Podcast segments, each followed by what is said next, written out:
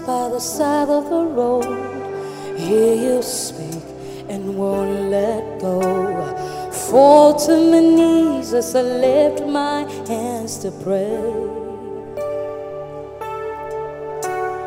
God, every reason to be here again. Father's love that draws me in, and all my eyes wanna see is a glimpse of you. miss you.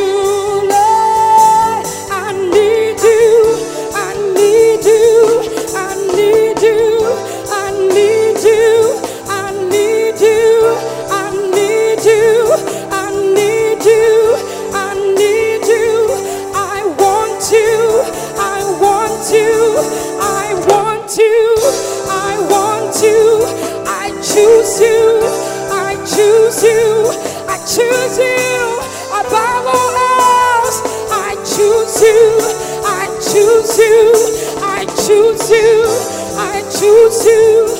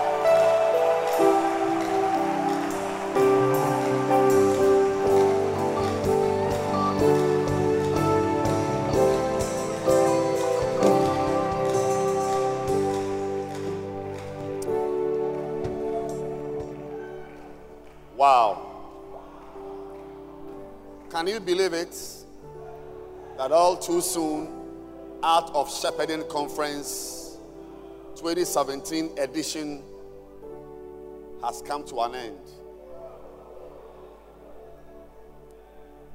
Which is why I want to thank Bishop Eddie Addy for being such a blessing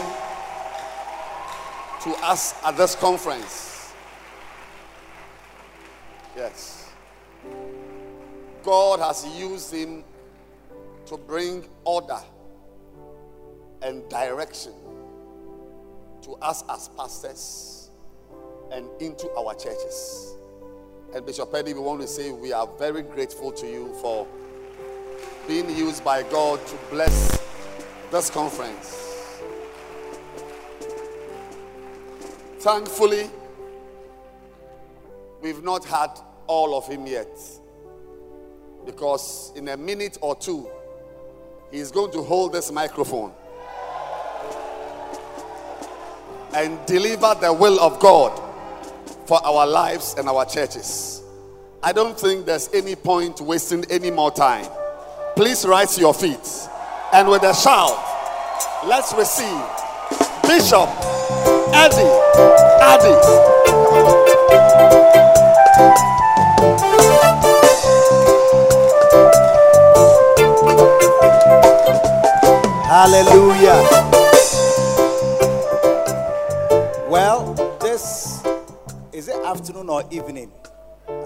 Afternoon into evening. I just want to say a few things um, to prepare the way for daddy to come.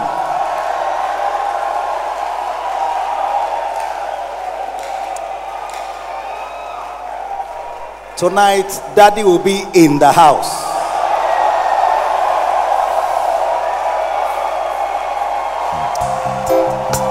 Awesome. God bless him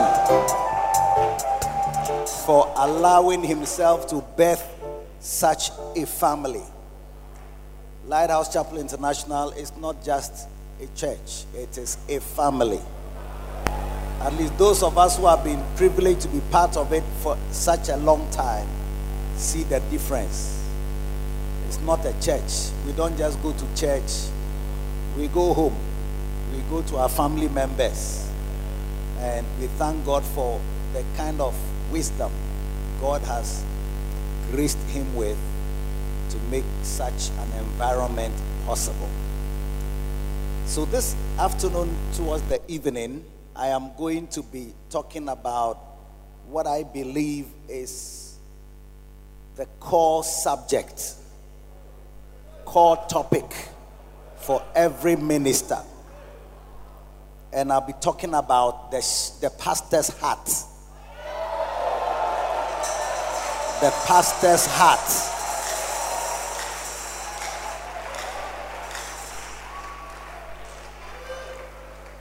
Let us pray.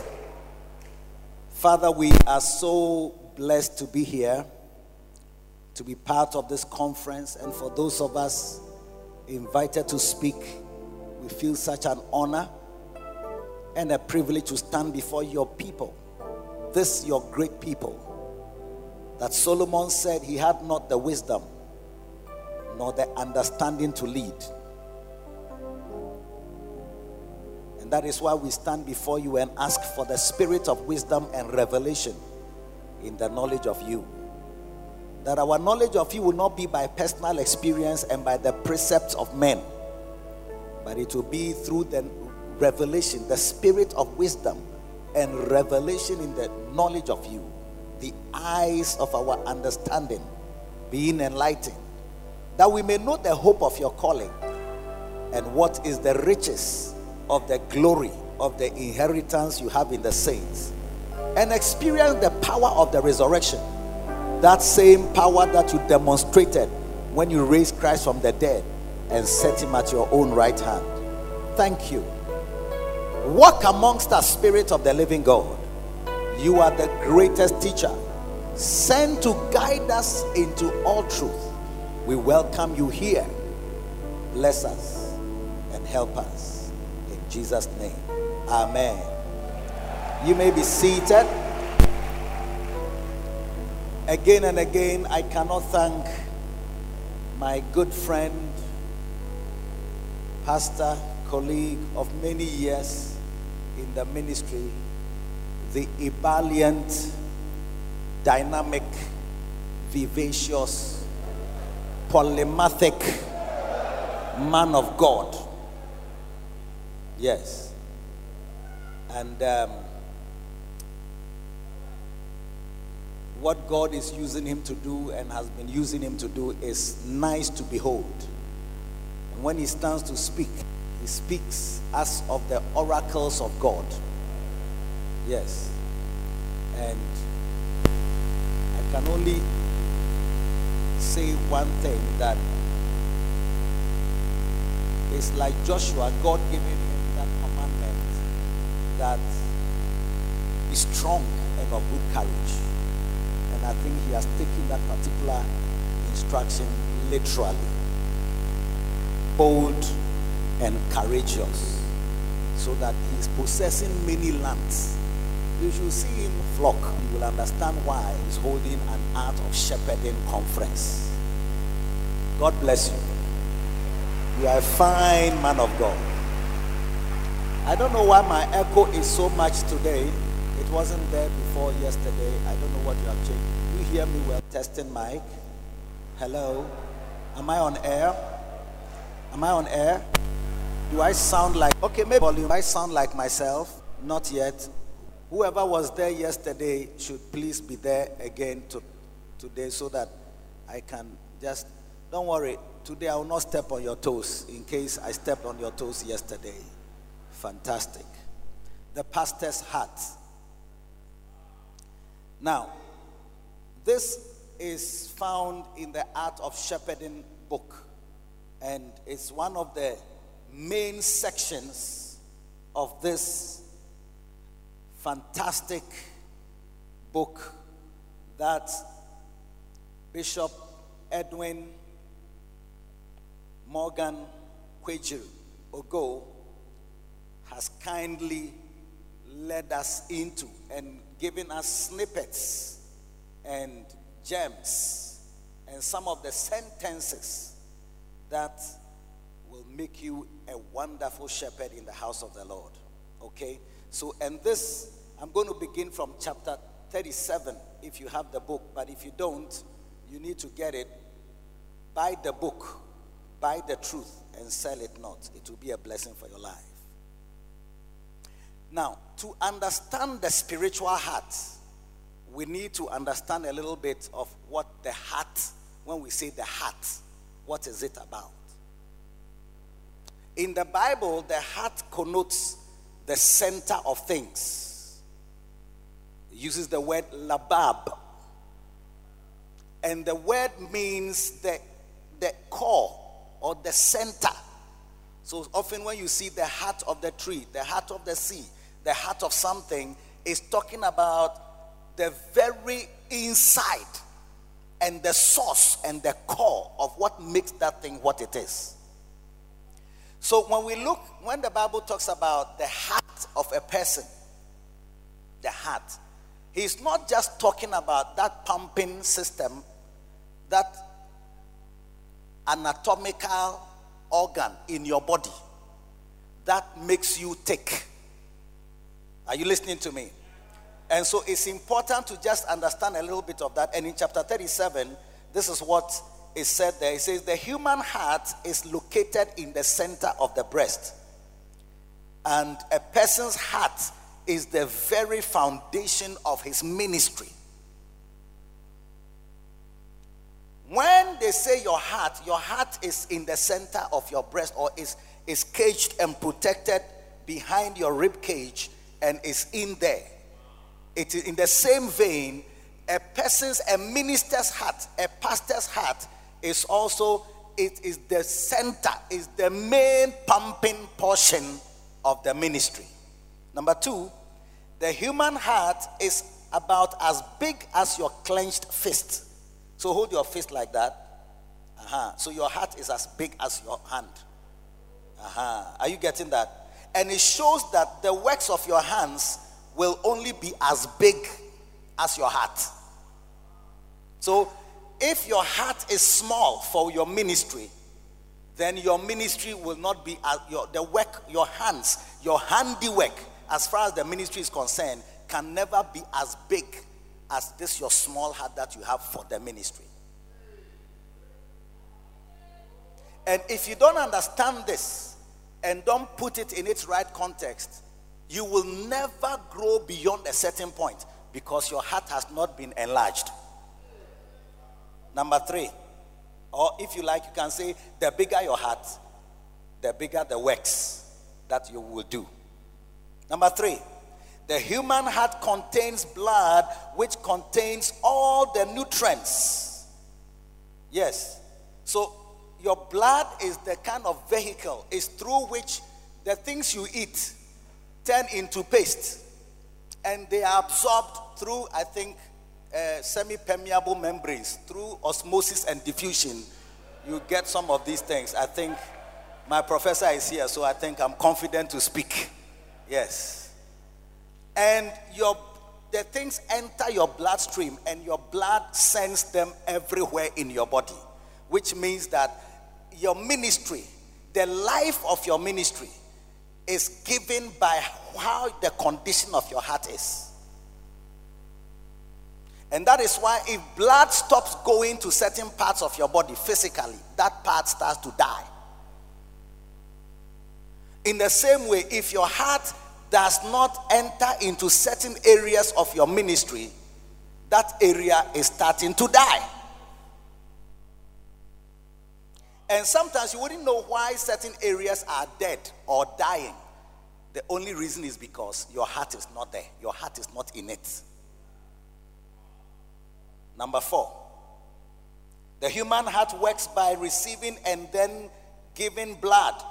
This means that what you allow to come into your heart is what you will eventually give out. It receives blood, the heart, and then it pumps blood. So it means that whatever enters into you, your heart, is what will eventually play out. And in a couple of minutes, I'm going to try my very best because it's a very broad area, but I'm going to try my very best to introduce you to some of the areas of good hearts healthy hearts you must develop so that your ministry can have a certain life in it. I'm coming, you get it? You get it? Number five, the human heart pumps blood to the furthermost and distant parts of the body. This demonstrates how the spiritual heart affects the furthermost and minutest aspects of your life. Every aspect of your life is somehow affected by what is in your heart. What you allow into your heart will eventually determine what you become. It is the life giving part of your ministry. All right. So, why is the pastor's heart important? Number one, the pastor's heart is important because of a very strong admonition God has given us to guard it in Proverbs chapter 4, verse 23. Proverbs 4 23.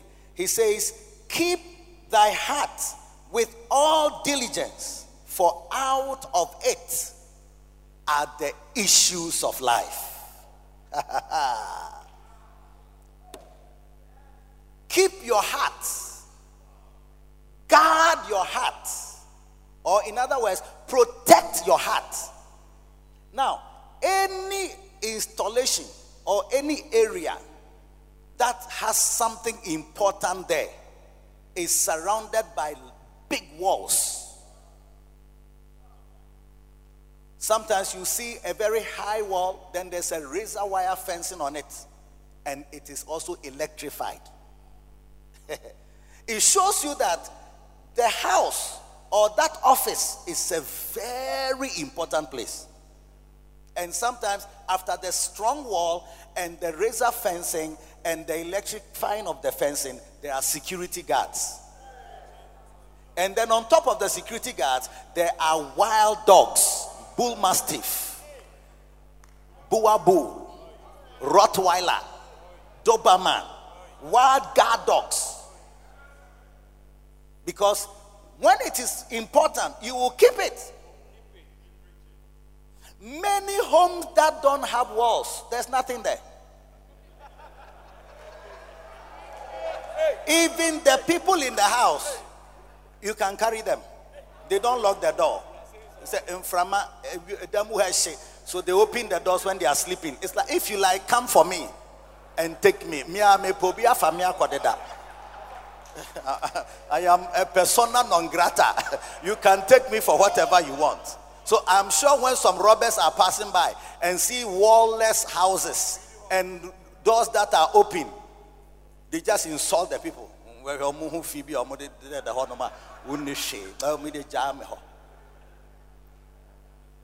Go to the American embassy and you will see fortification. It's because it's important. That place is an important place. And God's admonition is that keep your heart, guard your heart protect your heart, shield your heart, because out of it are the issues of life and ministry. Now, some of you have not protected your heart. All kinds of contaminants have entered your heart. All kinds of impurities have entered your heart, and you have you are actually choking. You are about to die. Your heart is about to malfunction. So when you see in the Bible, God is giving you instructions. He's not telling you that tell me to keep it. Or he's not asking you, he's not, Father, keep my heart. No. He said, You keep your heart. Guard your heart. Because things can enter your heart. the Bible says the hour came, Satan having put into the heart of Judas to betray Christ. He put it in his heart. It entered into his heart. So even when Jesus gave word of knowledge that one of you will betray me, he didn't see himself as I have been found out. It had and it was too much in his heart for, for him to change. When Jesus said, Have I not chosen you 12? One of you is a devil. He didn't see it was him. And when the disciples asked John the Revelator, who leaned on the breast of Jesus, and he, they said, Ask him who will betray him. And he said, The one to whom I dip the sop, he is the one who betrayed me. And the Bible says, while they were supping, he dipped, he put the he put the bread in the wine and put it inside Judas's mouth.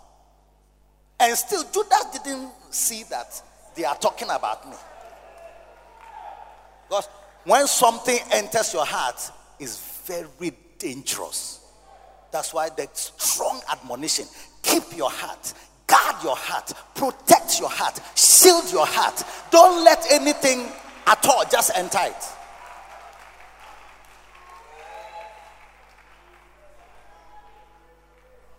Uh, let me read from the book. The extent of security around a building reveals how sensitive and important it is. Number two, the pastor's heart is important. Your heart is important because it is the source of all that you minister. Yes. It is the source of everything you will ever do for God. Every preaching, every relationship, every action, every move you make, every offering you will give, every prayer you will pray, everyone you will love, and everyone you will hate, it's going to flow from your heart. Some people's messages are wrong messages because what has entered their heart has discolored their preaching and the preaching is littered with all kinds of contaminations, and those who labor under them suffer the same. Guard your heart.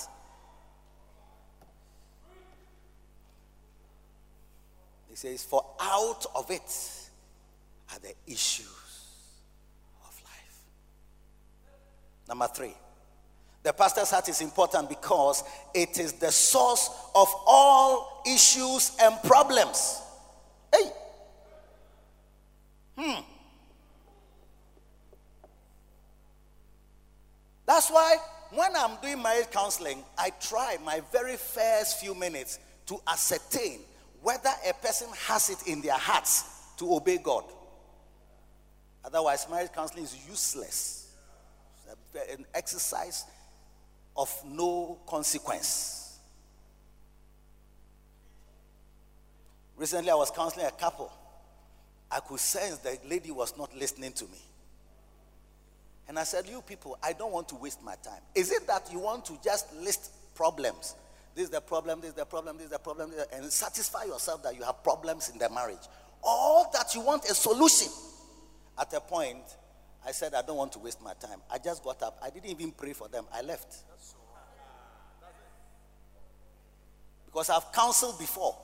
From 9 p.m. till 5 a.m., I counseled a lady whom I thought was a daughter who would listen to the word and everything. Oh, I kept speaking. When I say one, she will say this. When I say one, she will say this. The husband brought forensic evidence. of her phone conversations with some supposed type of intimate friendship with some guy who was not even in the same country with her. And he tapped their phone and recorded their conversation. I said, Hey, Akwe, we are FBI agents. More than CIA.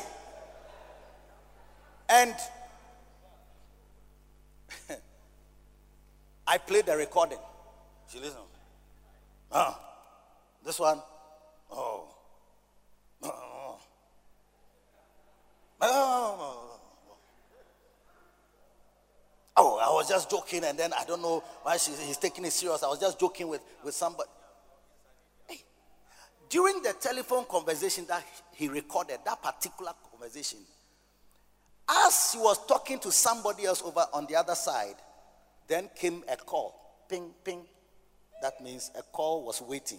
So she picked that one. Hold on, I'm coming. Then she picked the call. And the voice that came was the pastor's wife. Then the pastor's wife said, Hello. How is everything? He said, Oh. Everything is fine. So, how is the marriage situation? How is it going? Ah, God is in control. And then the pastor's wife said, Okay, you see, as the Bible says, you know, then she gave some Bible advice, Bible verses, and then added her advice and everything within the Bible context. And then she said, Okay, I'll see you later. Then she hung up. Then she spoke to the guy. The guy came out. Then the guy asked, Namoni, who was that? Then she said, J. Osofwenga. Is it, is it not the pastor's wife? Then the guy asked, What does she want? Then she said, Ah, but they didn't know everything. I mean, the person was saying, Oh, everything is by His grace. It will be okay. Yo, thank you. Praise the Lord. Amen. Bye bye. Hey! When she hung up with the pastor's wife and the other guy came, her voice, the tone of the voice changed. J. Osofwenga. I thought it was a man. J. Osofwenga. Is it not the pastor's wife? What does she want? Eh? But they know everything. That's sure. They know everything already. It's now that she's coming, she's telling me the Bible says, the Bible says, the Bible says, nya nya nya, nya nya nya, nya nya nya. Hey! So I paused the recording and I asked her that, ah, so we who are counseling you, we who love you and are counseling you, our advice, you are calling our advice, nya nya nya, nya nya nya, nya nya nya. No. What had entered her heart the counseling of the pastor couldn't solve it. Because that's why the Bible says that keep your heart, open. because what you will not know, they'll be talking to you, you hear. They'll, they'll, be advising you, you can't take it. They'll, they'll be correcting you, you can't receive it. They'll be loving you, you can't feel the love. Because you have allowed some contaminants to enter your heart.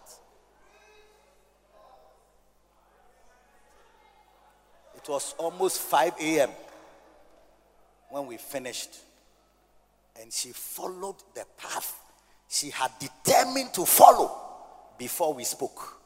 So I, I told myself, so why did I waste my time? I could have finished the counseling 30 minutes into the counseling and needed not to go to, sleepless night. May all night to crank by now. So skakraba kingdom. Because when you are talking to somebody whose heart is hardened towards the word of God, because the issues, the counseling issues, the issues of the marriage, the discussions we are having, the talking you bring from modern marriage, then you quote the uh, duties of a wife. Then you talk about communication in marriage. Then you talk about finances in marriage. Then you say, uh, uh, what?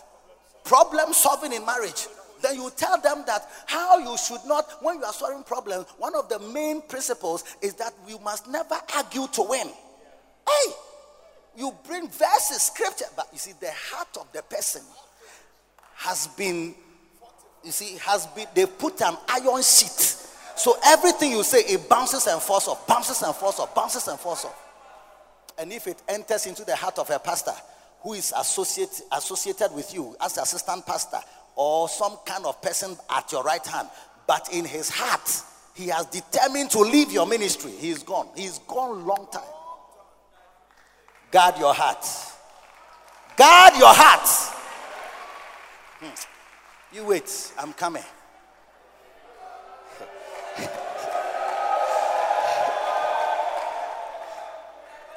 Please, I'm reading sentences from the book.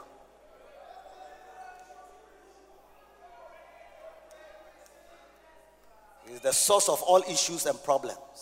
The pastor's heart is important because it influences everything in his life. The Living Bible puts it this way Proverbs 4:23. Living Bible puts it this way Above all else, guard your affections, for they influence everything else in your life. They influence your relationships, they influence your association with other pastors not within the church. They influence your receptivity to a man of God who has anointing that can shift your church from 100 to 1,000.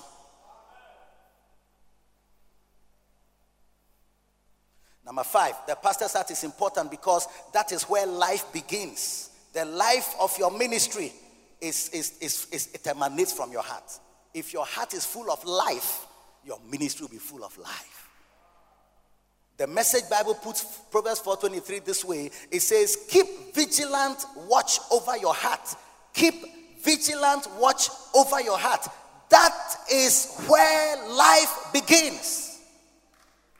Church growth begins from your heart. The miracles that will flow from your, your, your ministry, it will begin from your heart. You see, it will be some way if you're a pastor and somebody asks you, Do you want your church to grow? And you say no. It, it, it, it, will be, it will be a travesty of spiritual justice for you to give such an answer that I don't want my church to grow. Just say, when you're serious.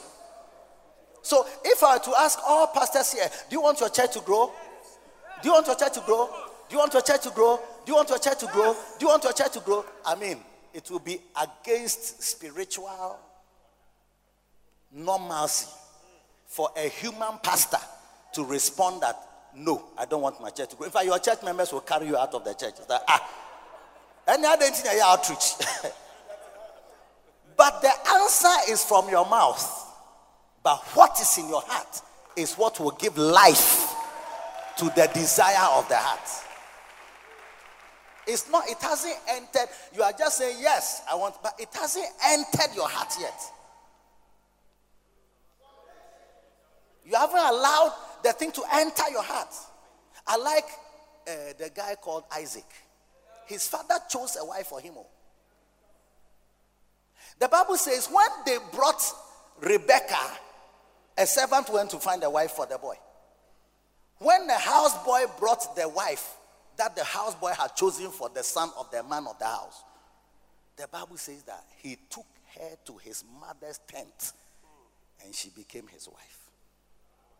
You see, which means that my father says they should go and find a wife from my, my father's area where we come from.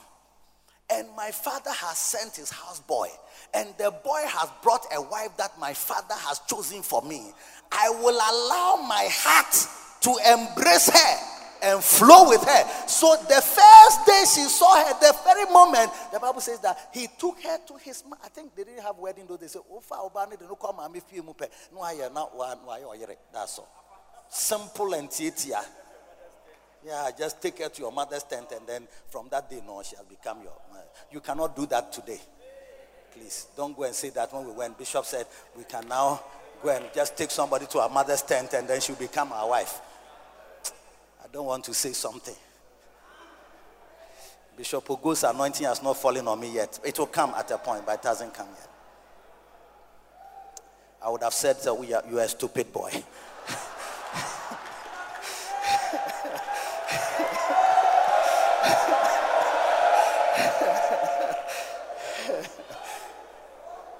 The pastor's heart is important because it is an unknowable element who can know what is in your heart? Jeremiah 17 9, it says that the heart is desperately wicked. Who can know it? David said, Search me, O God, and know my and know my heart. Try me and know my thoughts and see if there be any wicked way in me. Wickedness can be in your heart, you won't even know it. Money can be in your heart, you don't know it. Your visitation is laden with a desire for money, but you don't know that you are visiting because of money. You think you are visiting because it is your pastoral duty. As you are visiting, your eyes are twinkling. When you see the Samsung curve in their home, you are longing for them to give you one. The pastor's heart is important because it is a treasure box containing many good things. Contains many good things. Matthew 12 35, it says, Are you, are you, are you interested in the Bible? Okay. A good man out of the good treasure of the heart bringeth forth good things. A good man out of the good treasure of his heart bringeth forth good things. And an evil man out of the evil treasure bringeth forth evil things. So it is also important because it is the source of many evil things. Quarreling from the heart A good man. In Mark chapter 7, verse 21, he says, For from within, out of the heart of man, proceed evil thoughts, adulteries, fornications, murders, thefts, covetousness, wickedness, deceit, lasciviousness an evil eye, blasphemy, pride, foolishness. All these evil things come from within and defile the man. See? So when you that we talk about your heart, you may be joking, just going to pray and just saying that, Lord, kill my enemies, Lord, destroy my for Lord. But I tell you, you need to pray about your heart pray about the condition of your heart. The state of your heart is determining so many things, but you are not aware of it.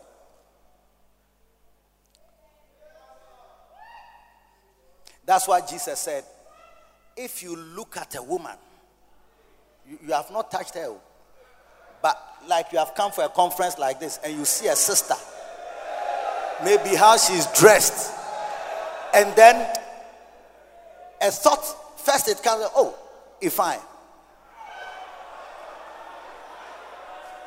So she passes. Then she comes again later. Then the ifine becomes, oh, I get a go like.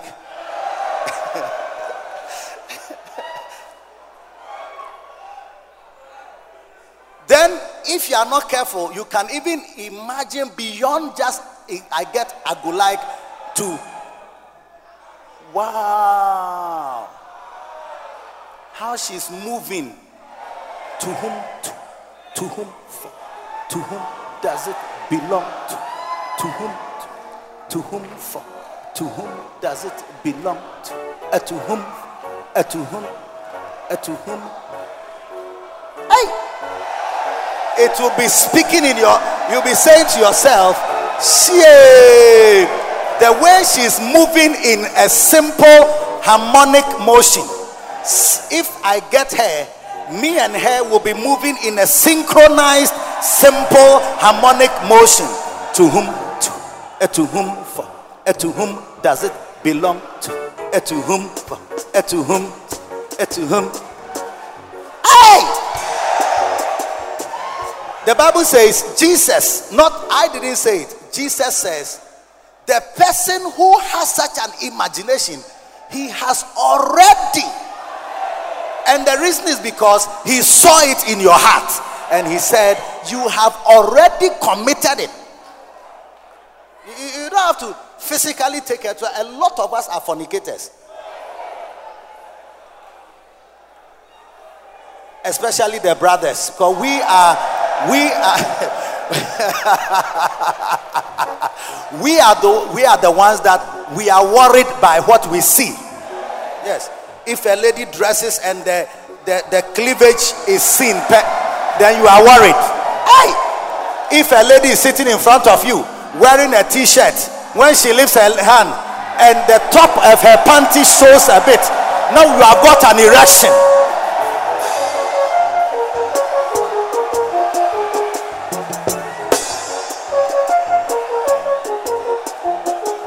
So you can be in the church, eh? you are fornicating, you are committing adultery, you are ejaculating, you are doing, I mean, you have been sentenced long time. And that's why you shouldn't be proud because you may be proudly saying that me, oh, me, I don't, I've never a woman touch a no, me, I've never touched a woman. But in God's sight, you even right now you are fornicated. Because what he saw in your heart. That's why he says, guard your heart. Because you can easily find such a thought entering your heart. Listen, don't we all hear the verse?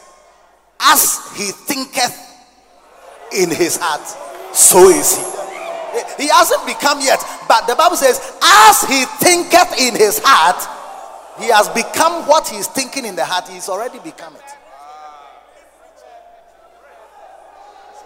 And there's a very fine, permeable membrane between the mind where your thoughts are centered and your heart where your heart is. The very because something you are thinking about now before you realize, hey, it has fallen into your heart. That's why they say, don't entertain thoughts for a long time. Because the longer you allow certain things to be in your mind, the easier it is for it to sink into your heart. So the Bible says, guard your heart, protect it. Protect it. Hmm. Some of you, uh, you are serving a pastor very well, but your heart's condition is wrong. And you are allowing your mind to go on too many bad things. He doesn't like me. I don't know why he didn't call me for that meeting. Why did they exclude me from that meeting? And, and you are like, why is he preaching what he's preaching? Why, why, was he looking at my face when he was preaching? So the looking at your face, or he said something and he pointed. One day I was in a church, I was taking an offering. And you know, my church, we are quite it's a family, so we have we can mention anybody's name. Uh, do you understand what I'm saying? So I was just saying that you know, sometimes in the church, people don't pay tithe. They are members, all right. They've been members, long standing members. They don't pay tithe. Sometimes six months they haven't paid. Then I asked a certain sister, Sister so and so, do you understand what I'm saying? Hey. She didn't come to church for the next three weeks. And somebody went to visit her. And she said, Don't mind that Reverend Addy. I was not a bishop, I was a reverend. Don't mind that Reverend Addy. He has gone to see the church records and has discovered that I've not paid for six months. And he has come to embarrass me in the church.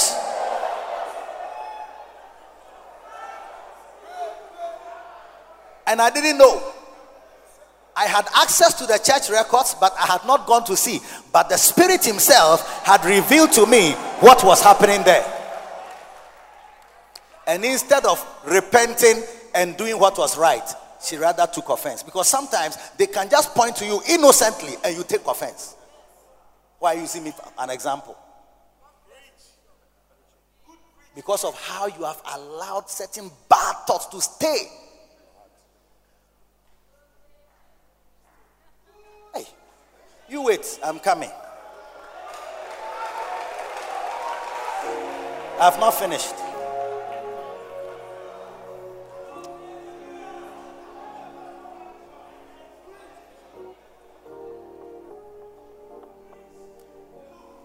Your heart can be the source of many evil things. That's why you must guard it. Yeah. You guard your money. That's not what you should be guarding. You, you, you guard your clothes. You shouldn't be guarding them.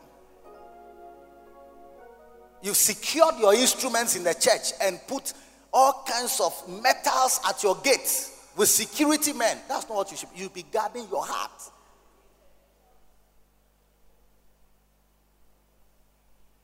If it is indeed the source of everything you minister, then your anointing also is going to flow from your heart, how you have allowed your heart to be conditioned. Number nine, last but one, the pastor's heart is important because it can be a residence for God, and then finally, it can also be a residence for demons.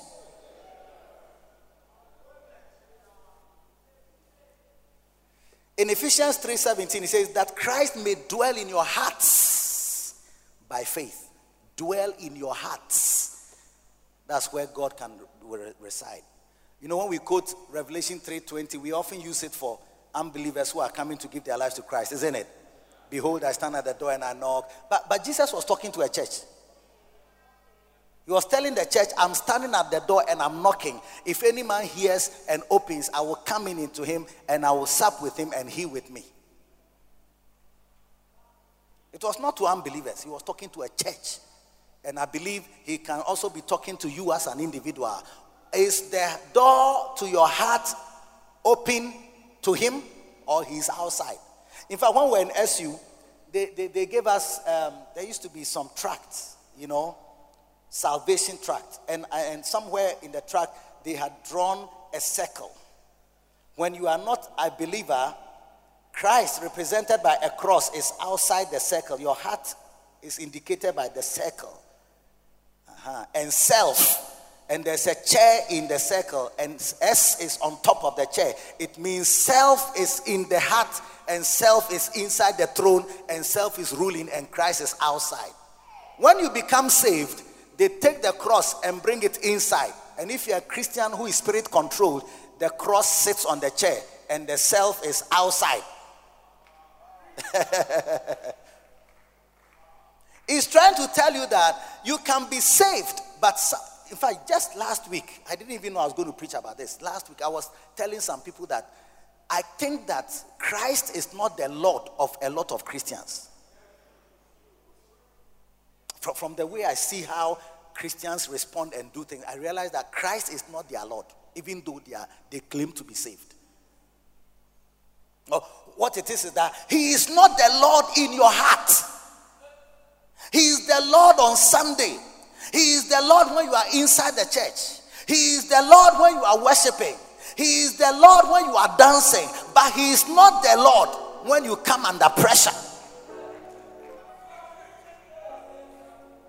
And the Bible says that when an unclean spirit goes out of a man, uh, he walketh through dry places, seeking rest, findeth none. And then he saith, I will return into my house from whence I came out. And when he is come, he findeth it empty, swept, garnished. Then goeth he and taketh with himself seven other spirits more wicked than himself and they enter in and dwell there. And the last state of that man is worse than the first. Even so shall it be also unto this wicked and perverse generation.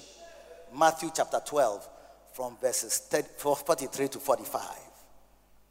Demons can be moving through dry places and they are looking for a place to rest. He says, when the unclean spirit leaves a man, he goes round. If he doesn't find a place to stay, he comes back to where he was driven out of. And then if he finds it clean, perfect, everything is working, and but it has not been occupied, then he goes to bring seven other friends, wicked ones, and then they come and they come and dwell inside.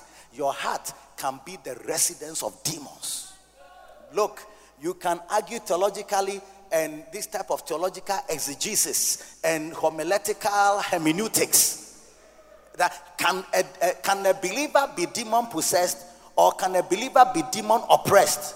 Or can he be oppressed but not suppressed? Or depressed but not oppressed? Or obsessed? Or possessed? Which one? You, you argue theologically, but what Jesus is saying is that he is talking about a demon can go out of a man and then return. And when the place is not occupied, he will come again. No, you, you continue with your argument. I want to run away from from, from such a situation. So, with all this being the reason why God is giving such a strong admonition for your heart, how can you develop a heart that is healthy, that is strong. Because even in life, especially when you are growing older, there's so much concern about the condition of your heart. is that not so? Yes. The amount of blood you have, how much of it is pumped, where it goes, how, how, how much of it goes where it is going, what is in the blood. Hey! If you are going to marry someone and you go and do a test and the person has hepatitis B, you say, hey!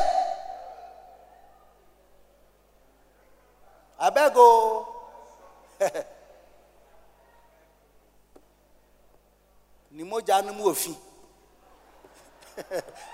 there is contamination in his blood. I cannot marry him.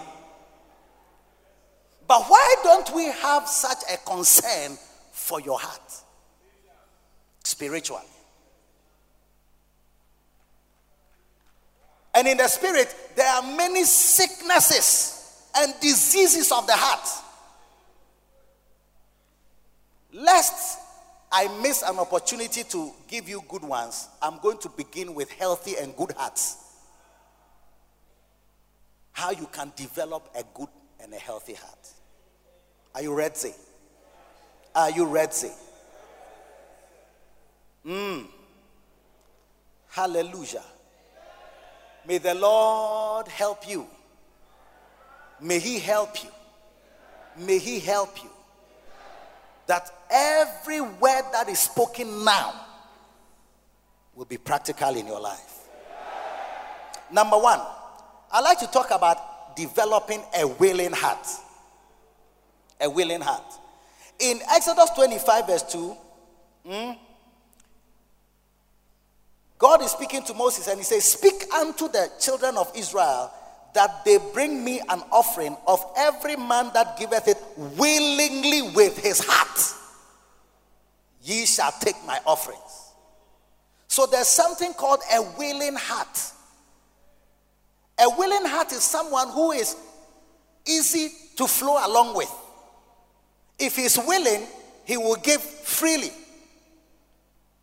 In Second Corinthians 8, Paul was writing to the Corinthians. He says, For to their power I bear record.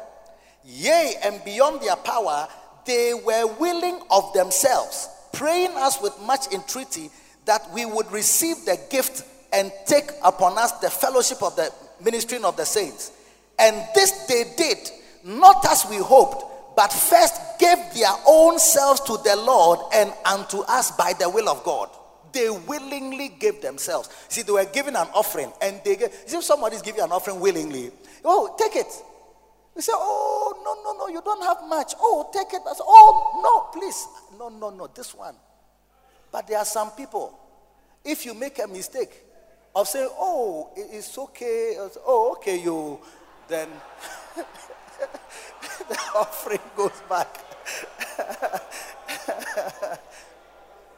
when God was looking for offerings to build his tabernacle, he said, Anybody who gives it willingly, that's what I like. Nobody here will like someone that you are marrying and you are going to marry, and the person is not willing or has been forced You know, sometimes as pastors, I'm a pastor, I've been a pastor for. If I add my secondary school days, pastoring students, I think I've been a pastor since 1977. Yes. I've been pastoring, counseling, advising, using the word to help people since 1977. I think it's quite, it's been 40 years, Eddie at 40. I can easily celebrate Eddie at 40. Yes. Ministry at 40. Eddie ministry at 40. And maybe use 20 million Ghana cedis. Eddie at 40. I'll invite all of you for lunch. You, I'll put you in hotels.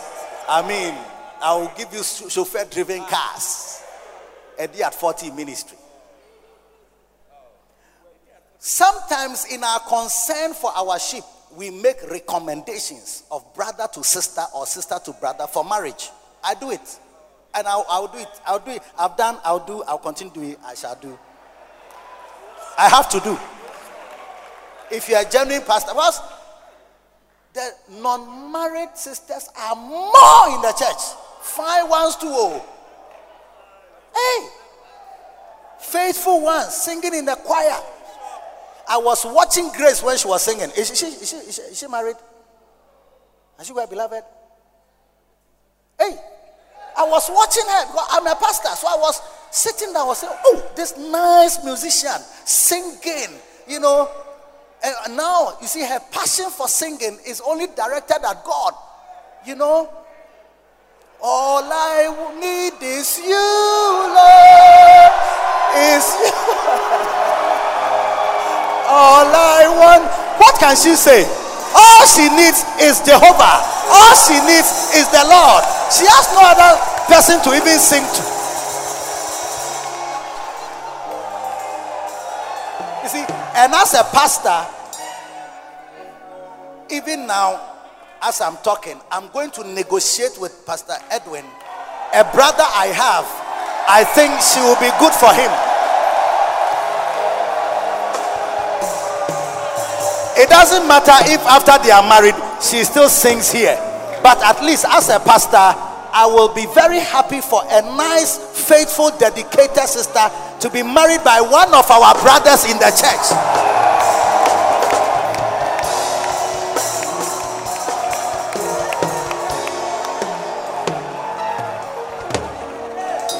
and it's one church.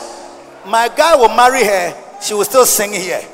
Or if Bishop Ogo doesn't mind to, she can follow her husband.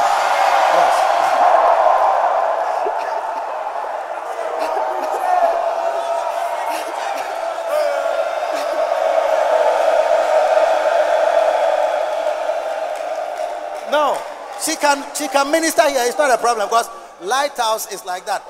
My church is at the Kude- my wife is at the Qodesh. I'm at airport. It's not a problem. It's not a problem at all. Yeah. Bishop Edwin's wife is at the Qodesh. Occasionally she come to play lokum here. It's okay. So she can be here cry. It's not a problem. But I'm saying that as a pastor, you will recommend. But it will be very sad after you have recommended when they have an issue for one of them to say that Adiano I didn't want to marry you. Bishop Eddie is the one who put pressure on me. It's like I, I was not willing. You see, that's what you need to develop a willing heart. Some pastors are in the ministry, they are not really in the ministry with a willing heart. As ye so. Some lay pastors, as if you have to force them to come to church. When you're willing, develop a willing heart. Yes.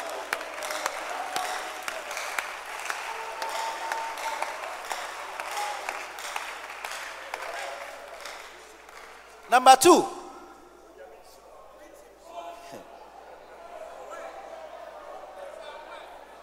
You know, there are many good hearts, so I'll be just picking and choosing. Okay. Develop a stirred heart. A stirred up heart. A heart that has been stirred up.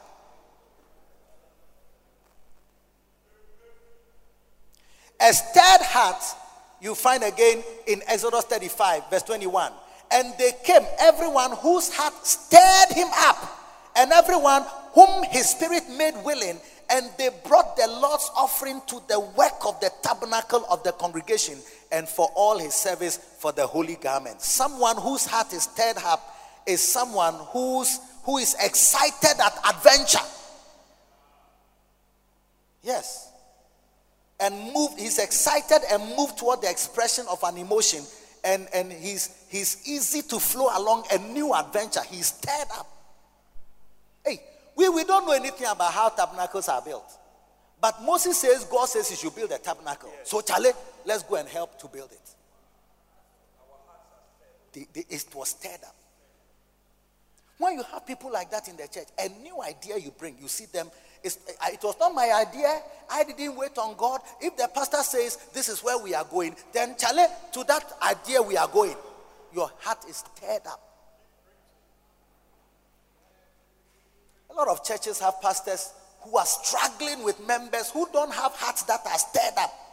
So if you have a new idea, I want the choir to now sing English songs. Their hearts don't stir them up towards the expression of an emotion for a new adventure.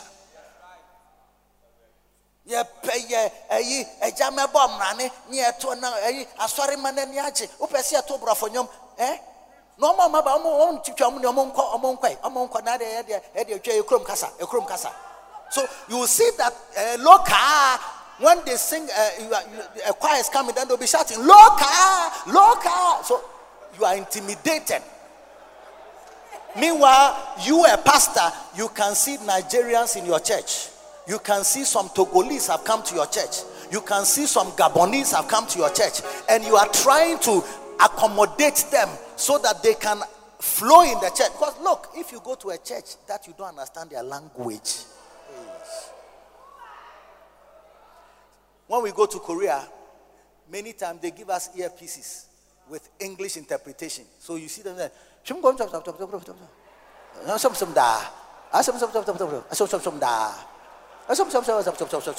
And the people who understand it, they will say, Amen. hey, they say, Oh, they are going to pray. We don't know whether they are saying, Shall we pray or take an offering? You'll be watching, ah, then they will shout, Cho, Cho, Cho. Then they start speaking in tongues like thunder. Hey, they say, ah, hey, so we are supposed to be praying. No? Okay.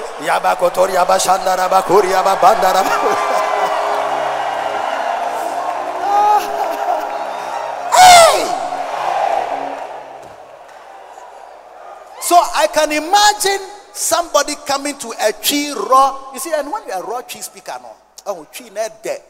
And uh, there are some things, what kind of tree are, and uh, well, you're feeling, praise the Lord, and I'm not pay. Menemo becha when you're me asam. They say when you're me wow. You see, even there's a way that the, the voice, wow, praise God, aha, sanya mekana na na me wait on me call waiting na na mra me call waiting nam. Me hono sɛ ɛnwɔsra foforɔ bi onyame ma me new anointing me. Enti me ba ya na na me nam sɛ sɛ me preach a wobɛnya wayaresa anointing na aba no ɛyɛ ayaresa anointing. Oh sister age take it to one take it to two take it to three and take it to four. I feel it. I feel like preaching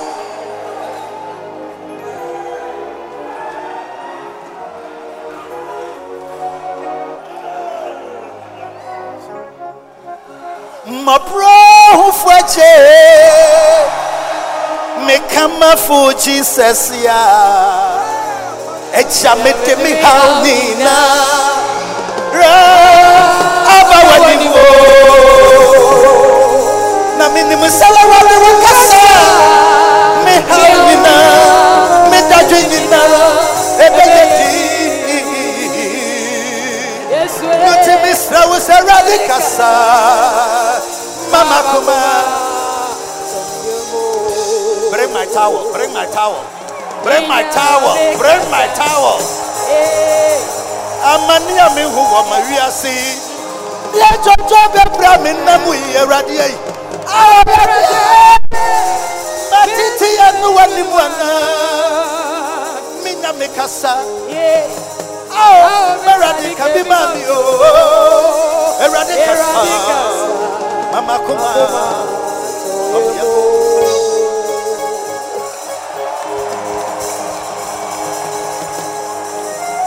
Wabonsam bɛn na ayɛ ne ho sɛ wɔresi wo kwan me na meka kyerɛ wo sɛ nnɛ nnɛnnɛ ne mpokyerɛ yi ɛbɛdwiri ne nyinaa gu wonyame a wɔsɔm no no. Wɔno na wɔbɛda ne ho adi. Akyerɛ wɔ anadwo yi but when Samna Kasa, Jesus, Jesus, Jesus. Oh, you see, you see, the feeling is very nice. So, if you are a cheap preacher, sometimes no feeling no, even even let's say myself, myself, when I go for convention, I get a certain flow when I'm singing Twi songs.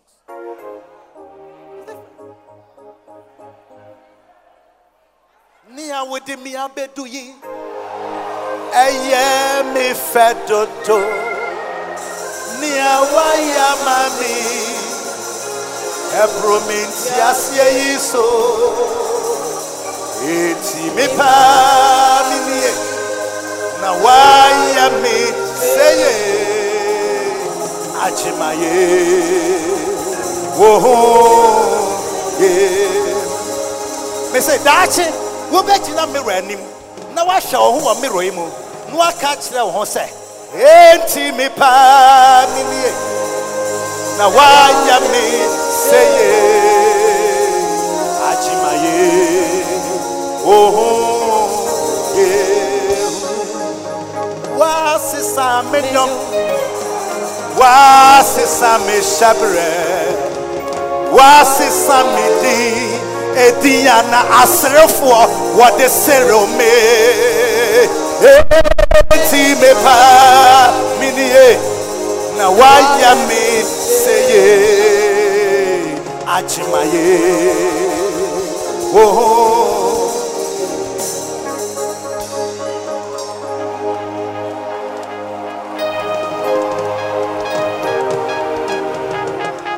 Listen. So if you're a pastor, you want to be more international. You want to be more diverse.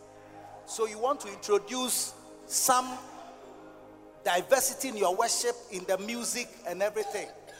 If you don't have people who have hearts that are stirred up, so that they quickly, because you see, God said, "Yeah, build me a tabernacle." The people who are bringing money, they don't know what a tabernacle is. There is no precedence. So if somebody says we are going to build a tabernacle, your heart has to be. That's why word, those whose hearts stirred them up, they came. Because if your heart is not stirred up, you will not give. Sometimes you want to build a building. People have money in their check. they can't, they won't give it. Because his heart is not stirred up. Some of you have come for the conference.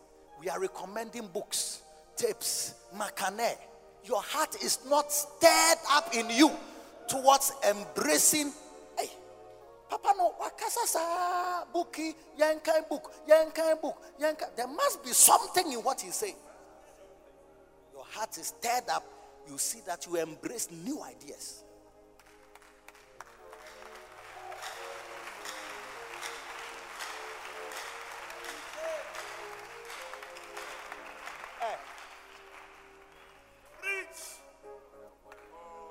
Prophetic towel. Uh, take it to one, take it to two, take it, take it, take it, take it, take it.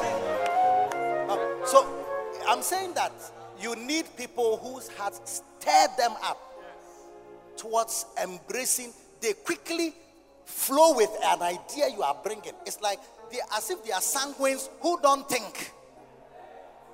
Because when you are following a man of God, many times you don't have to think a lot. Your own thinking. Just follow him and just flow. But without a stirred up heart, you can never flow with the different corners and the nuances and the corners and the hills and the valleys that a man of God may send you through. I'm glad my heart has been stirred up for years with reference to Bishop Dag Heward-Mills. I've never opposed any idea.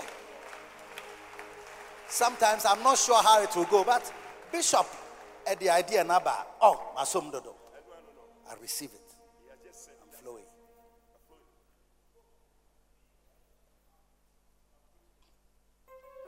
You wouldn't understand how to listen to messages, how listening to messages can change your preaching and your ministry. Hey, as if you have not even preached before. That when you now start preaching, it's as though you have now entered the ministry phase one because of how you learned how to listen to messages, makane, preaching, reading books. Sometimes a book is open, a tape is playing, and a video is also playing. It's like you are trying. You see, you are like a miner.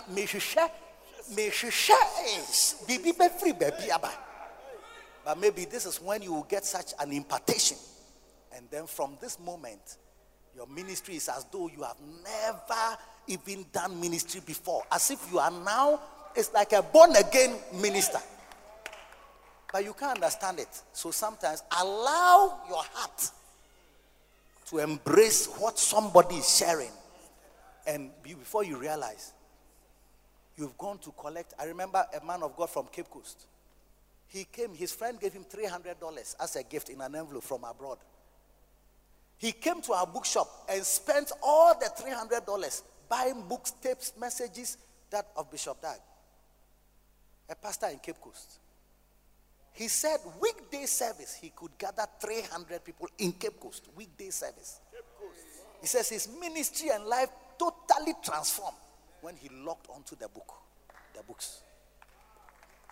Let your heart stir you up. Okay, put ahead. Yay. I have only two. Number three, a soft heart.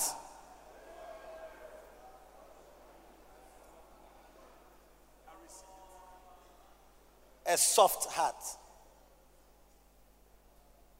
Job 23 16 Oh, he says, God maketh my heart soft. A soft heart is a heart that is compassionate and kind. You have compassion very easily. A pastor needs a soft heart. A pastor needs a soft heart. Church members are weak. They need somebody who has a soft heart to be compassionate. Others say with fear, having compassion. If you don't have a soft heart, sinners cannot thrive around you to be changed into sinners, uh, into saints. There are people who are around, serving around. Oh, you would not know where the rock from which they were hewn. You would not have any idea how they were at the beginnings of their, of their Christian lives. That somebody had compassion, who had a soft heart to say, hey, guy, no. Ah, well, the Holy Ghost baptism? Sunday, yeah, Monday, Okosrana, o blow girl one of them. Ah, Holy Ghost, yeah, medema o sati Sunday, we o say Monday, kura, untime madi and cheso. Asa. And when he was speaking the tongues too, no. No, I form. No, you are sorry. I said, oh, Monday, you are passing by just to visit your convert for whom you have administered Holy Ghost baptism. Oh, Betty. Hey, hey, hey, oh, oh, oh, oh, oh, oh, oh, Jim, oh, Jim, oh, Jim, oh, Jim. Oh. And, and that's not how his tongues were. Ɔbaa bi na ɔne ne hyɛ dan mu a ɔbaa yi keka mu yi hey i'm sorry eh? it's that, that's not how i bishop ogo is the one who has made this type of things rub off on me eh? hey. so if you don't have compassion and you are very this type of holier than thou su especially yeah near what su no you're more judgmental. We will, we will slice you down right now.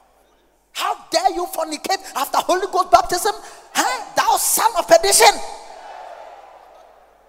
You are, it seems like you are not ordained to eternal life.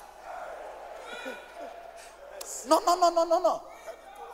And you make sure he knows you are around. And you heard all that, the goings on and that you heard the groanings, not of the spirit, but of the SOJs, the shouts of joy.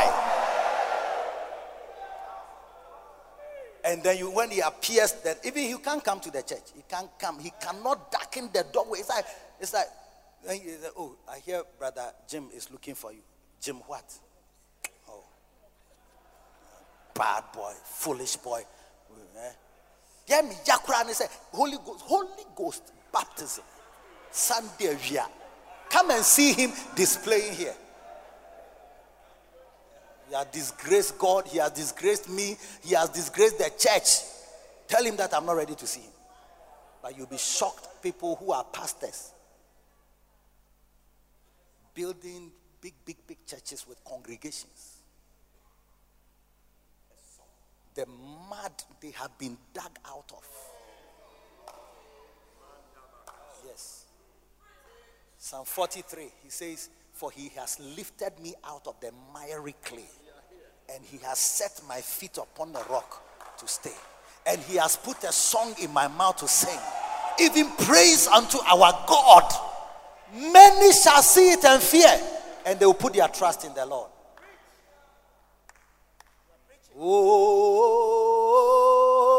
Oh, meyi wayo akosisa mansenyina bechi wa tumo oh, oh, oh, meyi wayo akosisa mansenyina wa bechi wa tumo bechi wa tumo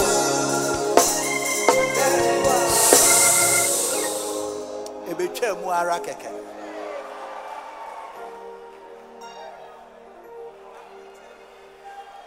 The people who have songs in their mouth that people are going to hear and they will see and put their trust in God, they were dug from a miry clay. They were not, they were not saints from their mother's wombs. You need a soft heart, which is conciliatory. When you also have a soft heart, you are conciliatory. It means that you reconcile easily. You, you, you can be spoken to, a soft heart. Job said, God maketh my heart. So that's why all kinds of friends who come and talk to him. All kinds of friends. Also, witty way, nobody can talk to you. Even you are a pastor, nobody can talk to you or advise you even in any line along a line of ministry.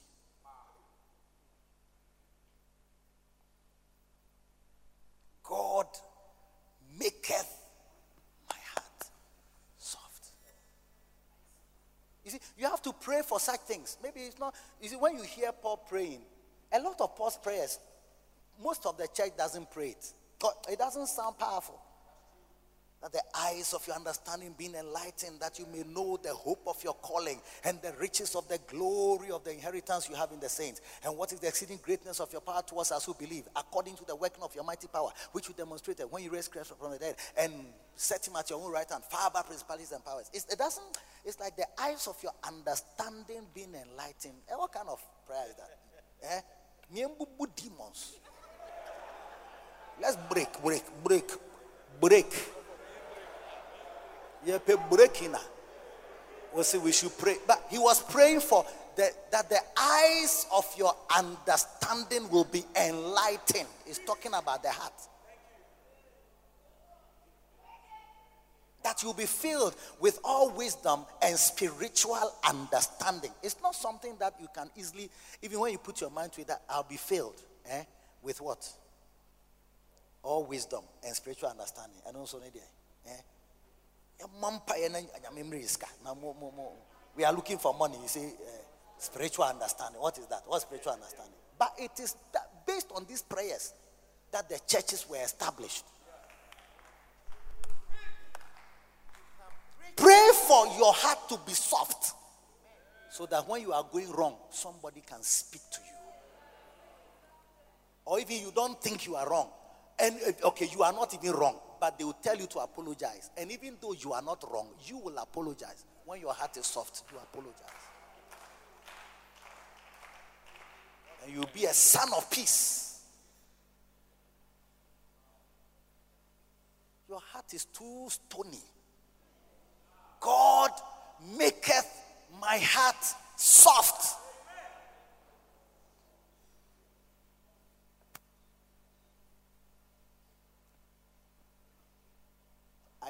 Even people can speak. I will pick what they have said, whether they are below me, around me, or above me, on top of me, under me, surrounding me, in front of me, behind me, whatever you are, I can learn something from you. Not a fool. Otherwise, Naaman would have gone back to Syria with his leprosy. Took a servant little girl to speak to him and say, ah, You went to the man of God. The man of God says, Go and bath in a river that is not so nice. It's not such a complex something to do. It's if your heart is not soft. A little girl cannot talk to you and we say,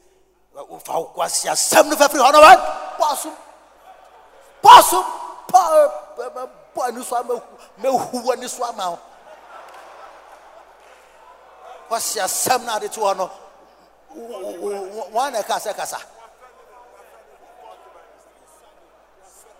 swine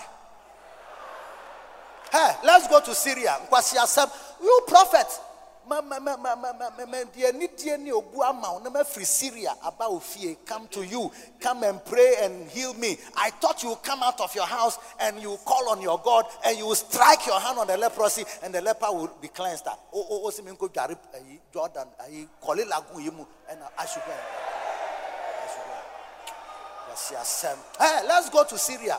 Nonsense you see but as you are going you are going with your leprosy you are going with all your problems and you are going back to Syria the same way you came.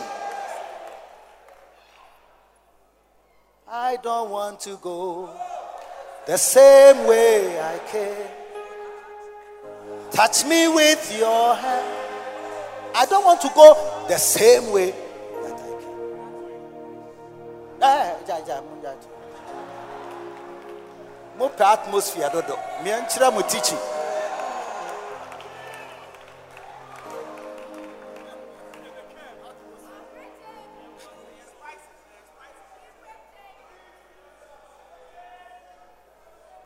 Pray for a soft heart.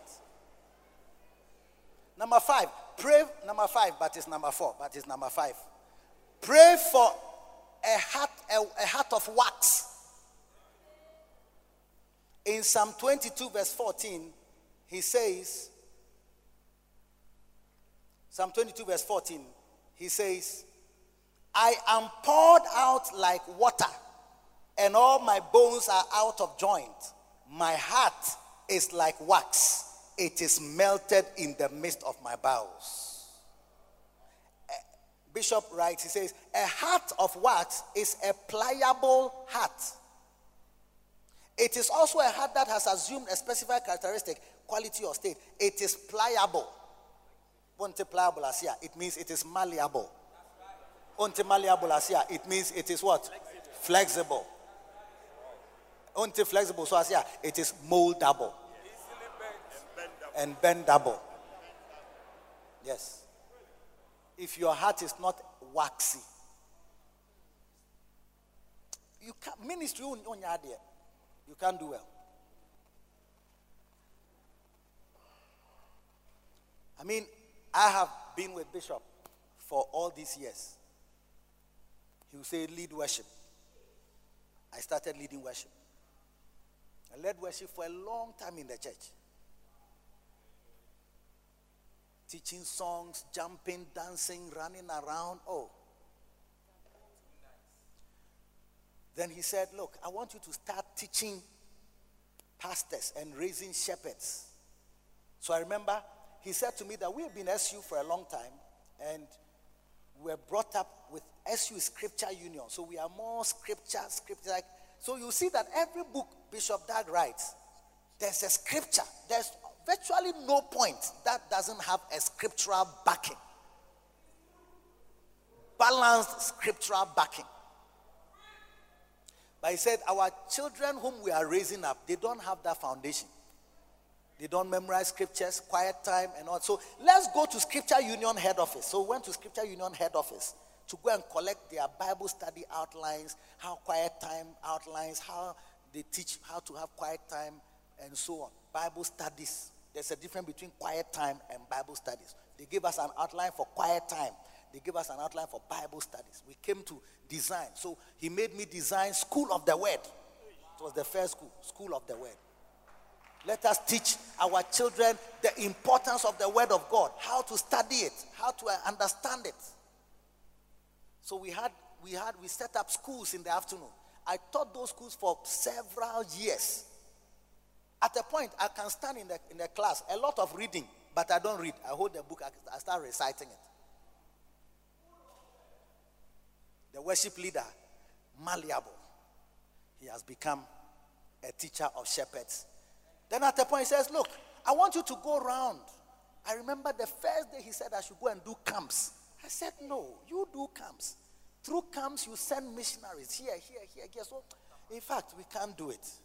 I could imagine standing on my feet for the whole day. It's like I am the one, I will speak from the morning till the night, just a few hours break in between. They go and sleep, they come back. It was military camp. You'll be talking now.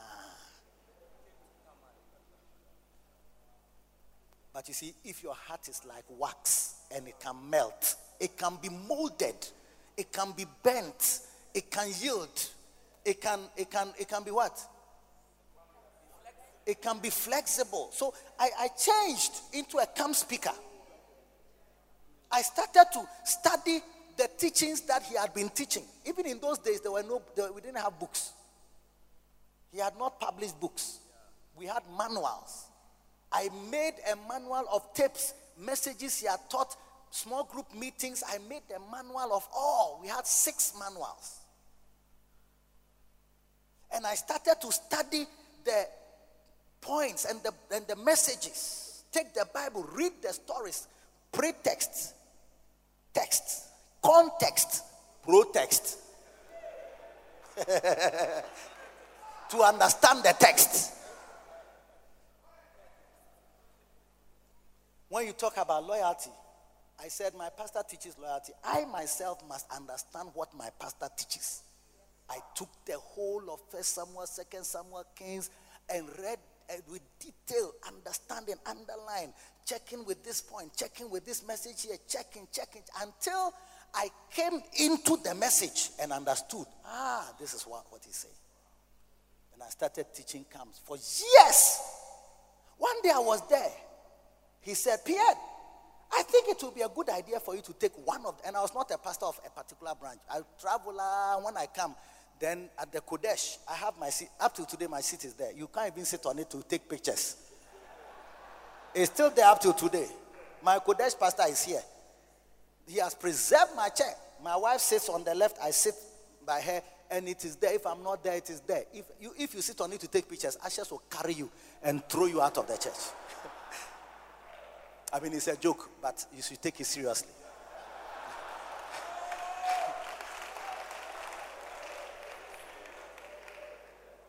when I come from a camp, sometimes six weeks, all over the place, go and have camp back to back, sometimes eight camps in succession. When I arrive back, Bishop Saki will preach. When he finishes, oh, let's welcome uh, Bishop Eddie to come and round up the service. Then I will go and give meat and understanding on what he has preached, then I'll take offerings. That's all. And I'll collect funds.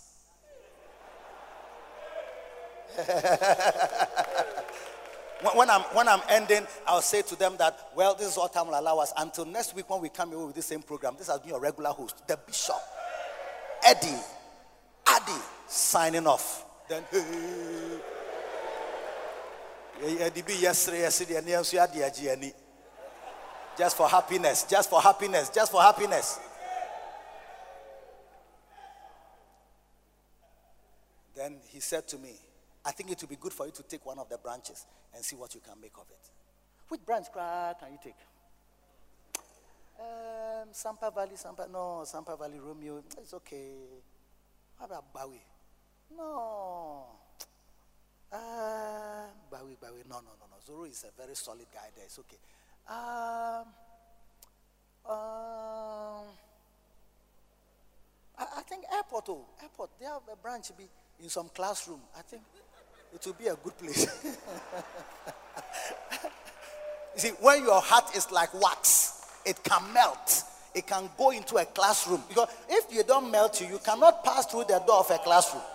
You cannot pass through there.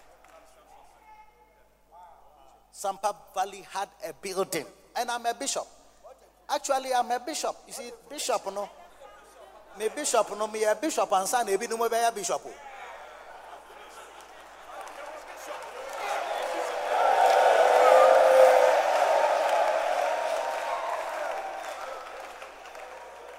So even if they are transferring you, I said they can take you to, you can just identify me, eh, eh, so wotuom bi na akɔyɛ biribi wɔ hɔ na jahama bishop ɛde na ɔno nso mɛyɛ show with congregation choirs eh, woman on the organ. Hey o church ha fɛ o o. Deɛ nya abotrɛ onyame bɛdom yɛ mebe fie wate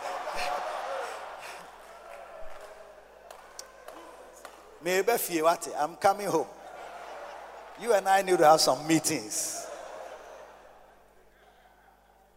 I mean, wouldn't it be nice?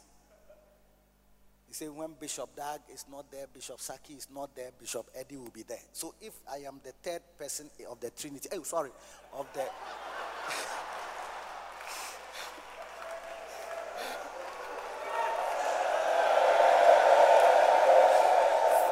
Forgive. If they give you a denta, it's not a problem. But you see, you, I'm talking to you like this because some of you don't have this heart. One of our pastors, he was transferred. I, I don't know whether I have time to still preach or we can take a break. Okay. They transferred him. He was in a church with its own office. They had their, in another country, building 24 7. He had his own pastor's private office with pastor's private toilets. He had a place for his children. And most of our churches in some of these countries, just one small hall, that's all they have. All the children are at the back shouting, yeah, yeah, as if you're in a daycare. and he was transferred because we thought it fit.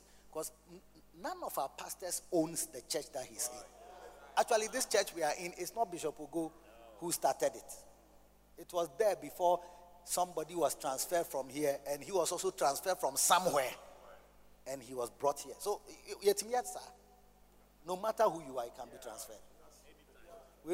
Several of them have moved. Bishop Intefu, as you saw him here, he's moved several times before he's where he is. Even he's moving again.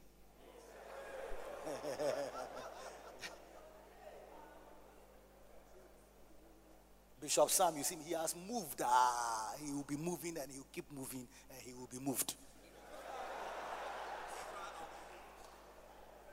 Bishop Ogo has been moved, can be moved, will be moved, shall be moved. You are now shouting, hey, hey, hey, hey. Nobody owns the church that he's pastoring. Bishop Bequim I told you yesterday, one pastor built a church in Cape Coast. He is this one, this one, this one. Very one of the nicest church buildings with its environment you can find in Ghana. He built it in Cape Coast. When he finished, before he could preach his first sermon in that building, he was moved. It's a mini Qodesh in Cape Coast. He was moved. And with joy, He's laughing. Up till today, he's laughing.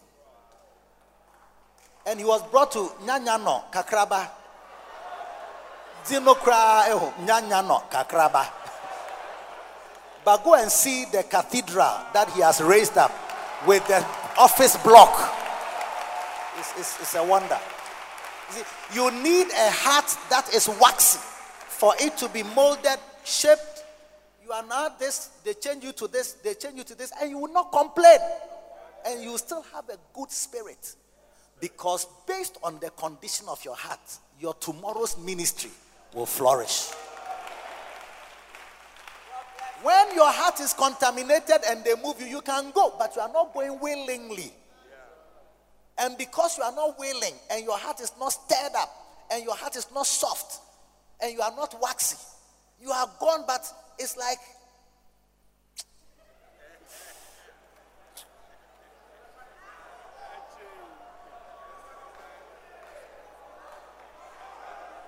The pastor was moved from his nice church with church office. He was moved to another branch, and the branch met in an indoor basketball court. So, just one hall like that. Children were meeting in the corridor. No private toilet. When you go to the, the, the, the washroom, the, the, the, the urinals have been matched one, two, three, four, about 12 Now, then your members can come and stand by yourself. Hey, Bishop, hey, Pastor, the, the message you gave today, very, very powerful. As you are ringing your bell, he's also ringing his bell.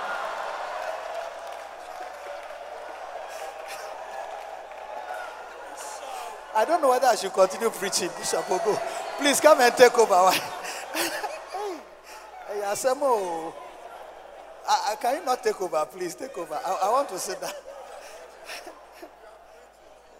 Is this preaching?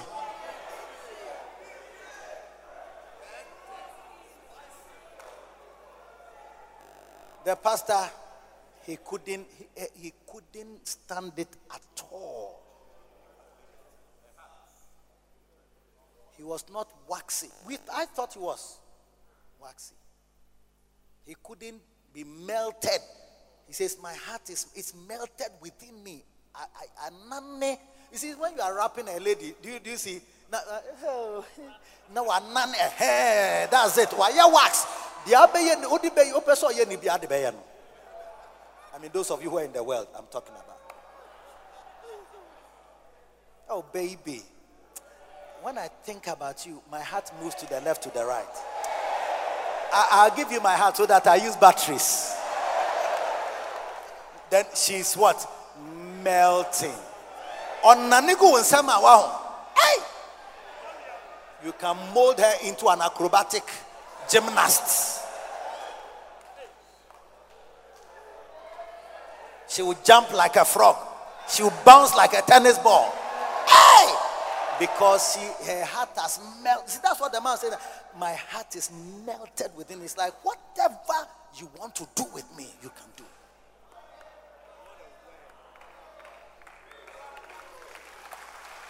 Look, I wish the story of this pastor would have an, a happy end because he couldn't handle it. What he st- said was that waji machapo efri means him. The church that he had his office in, he said, We have wrested it from his hand. When we in our hearts, even Bishop Dag himself has never laid claim to any, even the cathedral he built, he left it and made Bishop Saki the pastor, and he moved out to go and pastor children, a few of them. Yes. Yes. You see, Today, when you see Bishop Dag with his children, you will be shocked. You will say, Hey, Lighthouse, they are wise so. But you see, unless you are waxy, moldable, and bendable, you will never know the new horizon of ministry that God is opening for your life. This pastor I'm talking about, eventually he's left the church. I remember sitting with him and telling him that you are loved, though. You are loved. He couldn't, you see, his heart had been contaminated. So whatever I said couldn't change him. That you are loved, it couldn't change him. You are wanted, he can't hear. We need you, he doesn't want to hear it. Oh, I was talking to him. I said, Hey, are you taking your daughter and your daughter to leave her friends that she has grown? Your children were born in the church. They grew up in the church. All their friends are in this church. Are you trying to say that you are moving your child out of here to go somewhere and to have to start new friends? He couldn't hear it because his heart was contaminated. He left. I wish his ministry was blossoming. When he was leaving, he told me, God has called me to do something it's bigger than Lighthouse. I said, Wow. I said, Wow.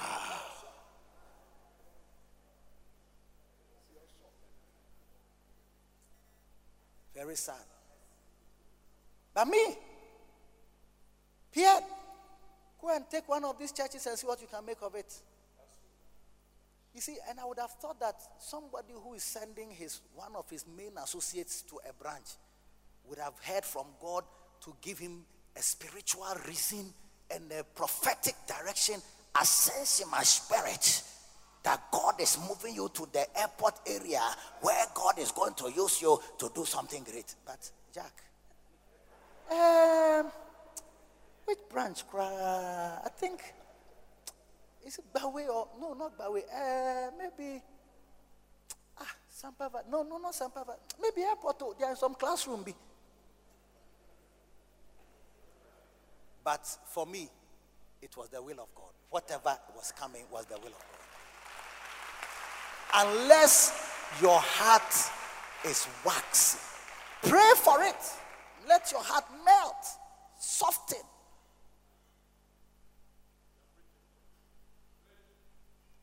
And through the grace of God today, that church is building a huge cathedral. Hey, that church, they raised their own money to build a big cathedral. They are building it. A lot of us don't have that. You, you are in your church, they can't transfer you.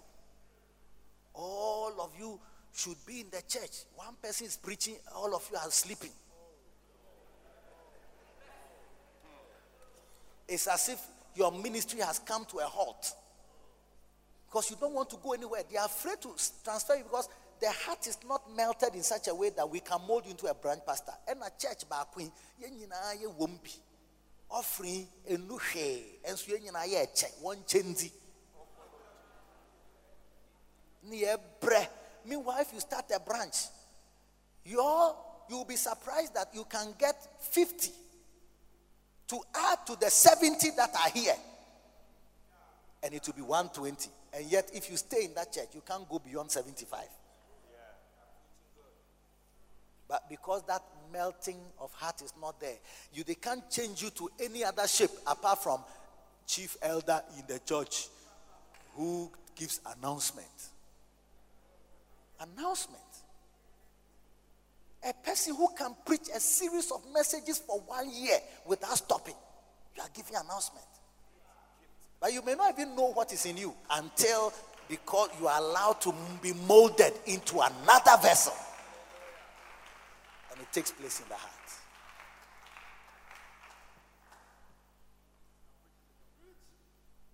Ooh, glory to God. Glory to God. The next one is an open heart. This is number eight. Whichever number you have is my number eight. Opened heart.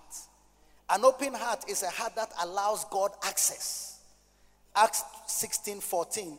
And a certain woman named Lydia, a seller of purple of the city of Thyatira, which worshiped God, heard us, whose heart the Lord opened.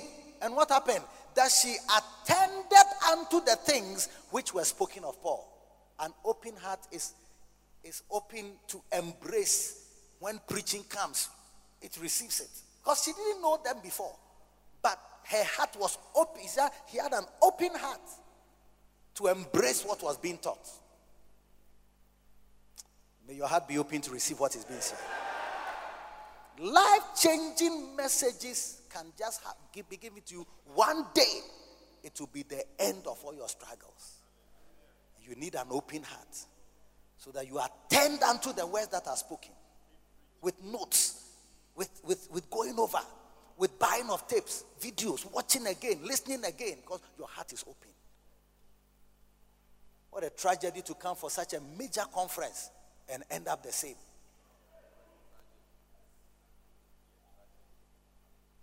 books mu nsɛm kyerɛ yɛ books books mu nsɛm books no papa books ɔmo bɛ ɔmo no. So that statement is flowing from the heart. And the woman from Thyatira, a seller of purple, she attended unto the words of Paul because her heart was opened. Pray for it. When you are going for a meeting, pray for it. I've been for a conference before, SU conference at the Presec. Those days, SU don't speak in tongues. And we went there, they taught us the Holy Ghost, his personality, his gifts, everything. But when it came to speaking in tongues, at that time they said it was past. That was the SU doctrine.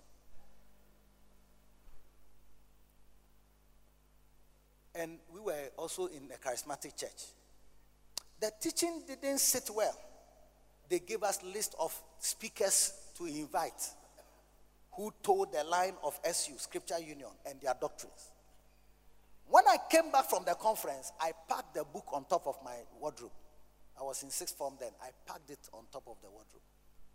And I was the SU president, convener of executive meetings, and dictator of affairs. What should happen and what shouldn't happen.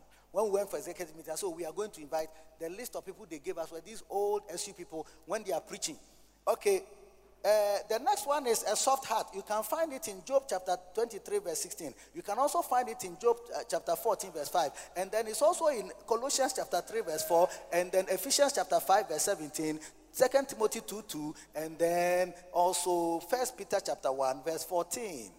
You list about 15 verses to support one point. That's the preaching. Ah! I said, no way. We are inviting Ampiah-Kwofi we are bringing these type of charismatic preachers. Oh, and, and I remember I, I invited Robert Ampiah-Kwofi of those days. It was 1982, 83. He's, when he came, I think he forgot the topic I gave him. And then when he came, he said, Oh, you shall receive power after that the Holy Ghost is come upon you. Said, Every problem you have, when you see, receive the power of the Holy Ghost, it will solve all the problems.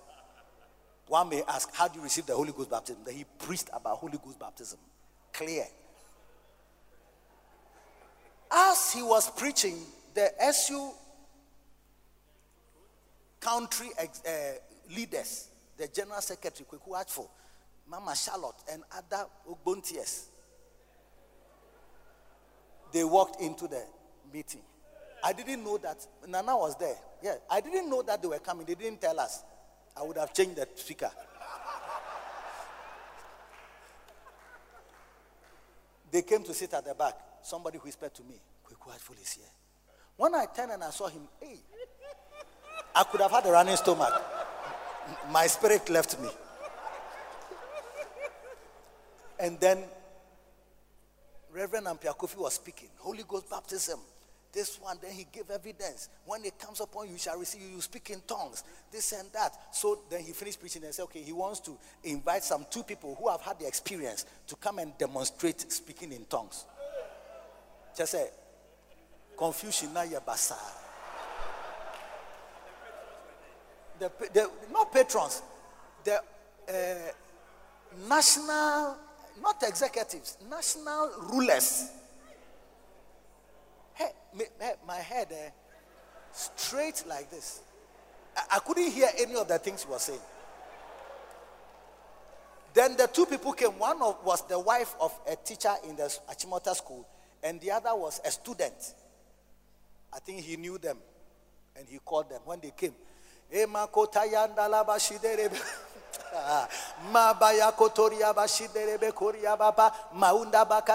Hey, when they finished speaking in tongues for about two minutes, he said he, he was also going to ask them to sing in tongues.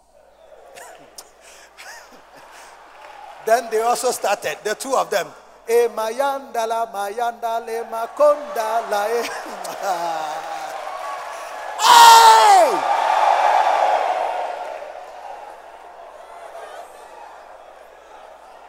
And then when he finished, he said, anybody who wants to speak in tongues should come forward.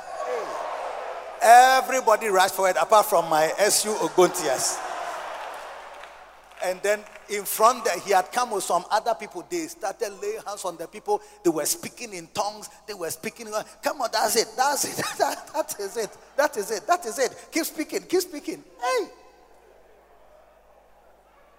What it is is that the conference I attended, eh, my heart was not open to the teaching. So my practices after uh, was diametrically opposed to what the scripture union had dictated to me. That's why I'm saying that you can be in a conference like this and your heart is not open to receive the teaching and the atmosphere, and you will walk out of here and do the opposite of everything that is taught. At the end of the meeting, all my executive members went away, and I was left alone to face the people because they all knew that fire was coming. I, I, I knew. I, I, I, they would slap me or maybe they would, they, would, beat me or something. I mean, I was prepared for anything. Kwaku looked at me, very stern look, very angry look. I'm disappointed in you. You and your friend, my friend was Herman. We went for the conference and, and another brother called Brew, and then we were sitting in front. For me too, at that time, I like sitting in front. Any meeting I attend, I'm in front, writing notes. Giddy, giddy, giddy, giddy, giddy. And what did you do with all those notes? I wanted to say that it's on top of my wardrobe. May you not pack your notes on top of a wardrobe. May your heart, the Bible says, the woman who sells purple, she attended unto the teachings of Paul. She attended because her heart was opened. Many pastors are not benefiting from Bishop Dag Heward-Mills in Ghana because their hearts are not opened.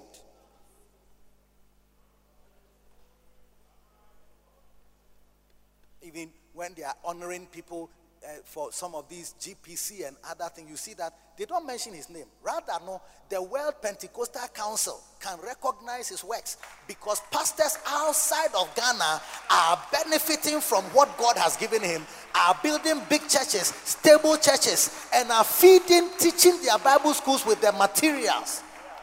Only in Ghana, it's like a prophet is not without honor except in his own country how many people have built a type of campus he has built in Mampong.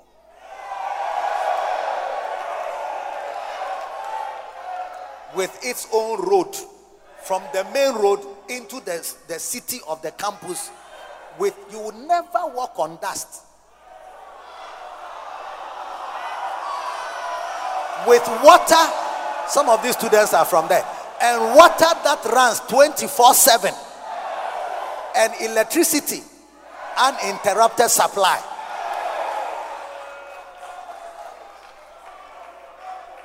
You, you just have to walk there and, and, and see what God has used, the wisdom God has given him to do what he has done. Why can't your heart be open?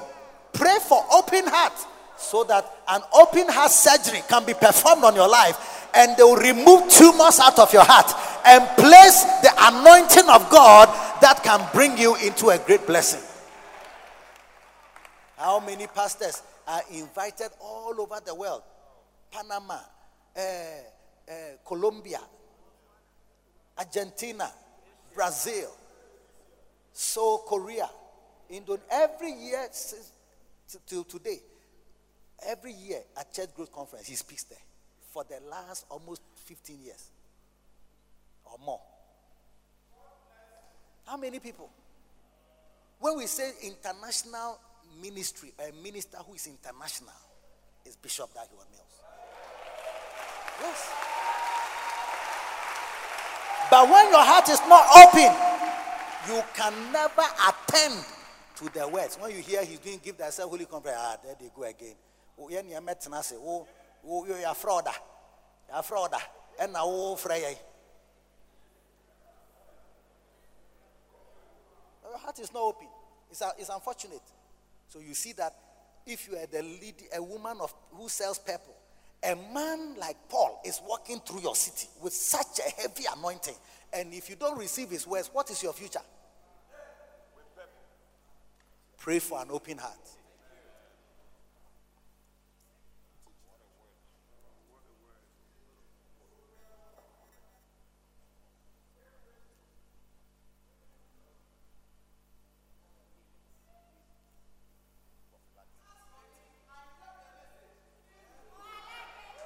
Pray for your heart.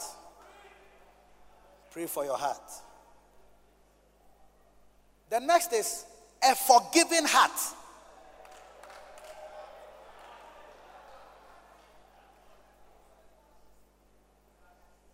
Hello?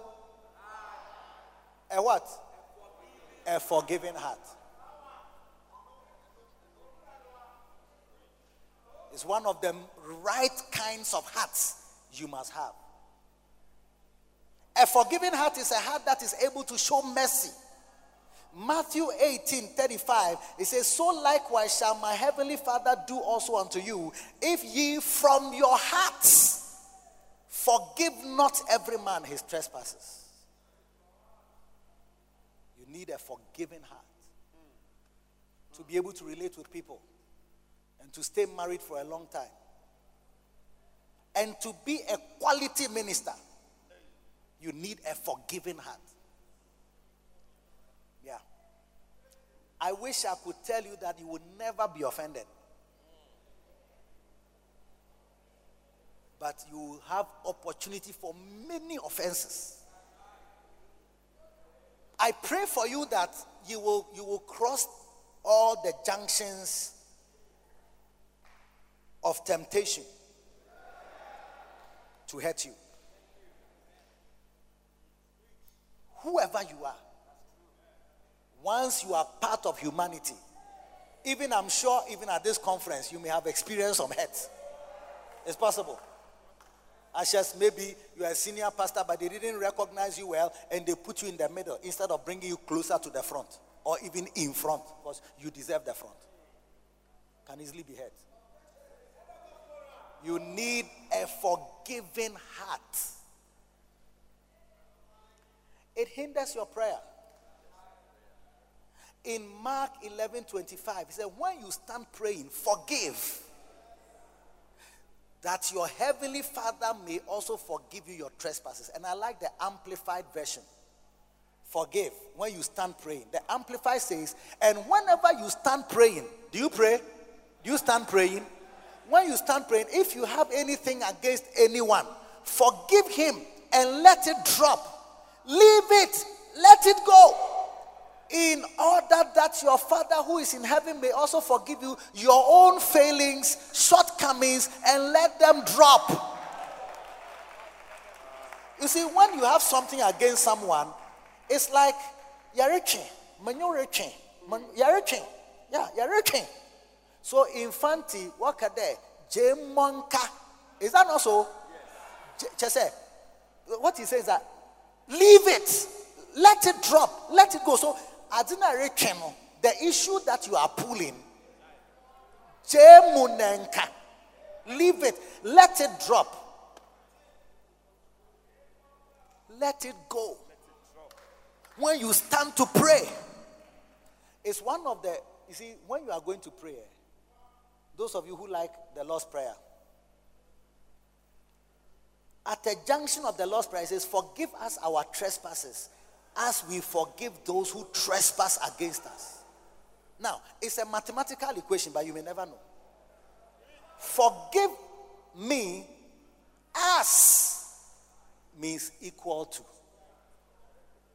those I forgive those who trespass against me.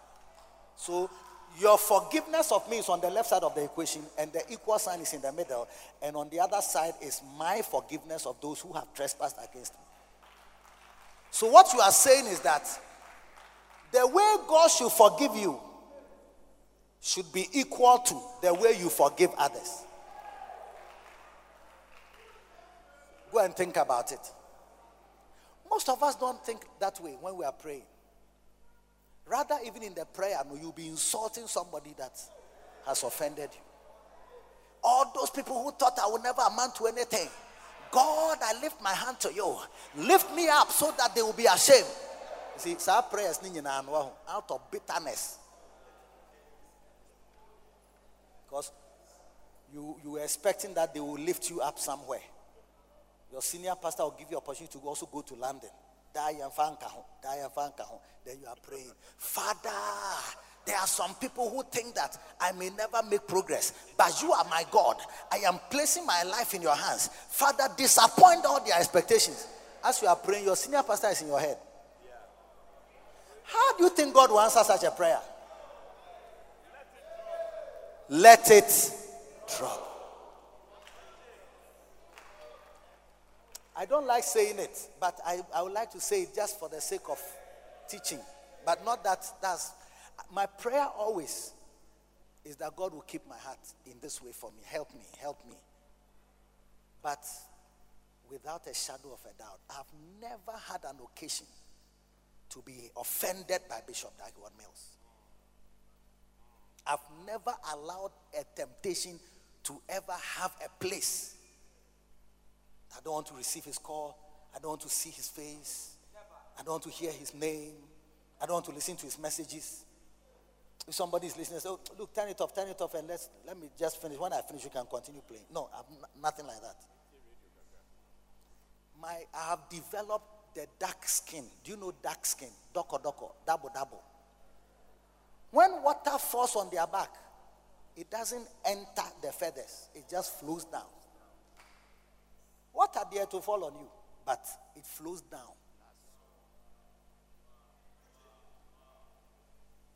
How can you marry if you don't have a forgiving heart? Hey. Nkwasi asɛm enti asɛm wɔ mu o hey yes nkwasi mu but you have to learn how to uh, accommodate nkwasi asɛm and still flow along. Hey wagyina anaso anua aduane a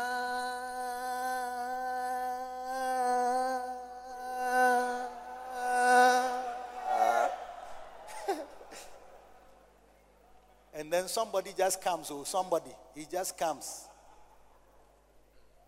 sits down calls you bring me water. Woba yeyai brama bre kyerɛ sɛ ɔnwɛn ho koraa won't you take your own water? Is even the fridge is just three steps from you and i am downstairs. You are calling me. Adwoa fa nsuo no bra. Sukɔm de me i tell you meba na sukɔm de me ah. Won't you be reasonable small? So ne nyinaa ayɛ sɛ nkwasi asɛm but jack hello nsuo mema wo ice wɔ ho mefa ice nka ho i add some ice very good oh be refreshed why me, me, me, i'm heating the food downstairs i'll come back to you you can't do that you, you, you wave your hand downstairs ah, ah. oh nsuo kɛkɛ soso me na mefa mefa suo mmra nsuo so ɛbɛn wo na so when you are coming upstairs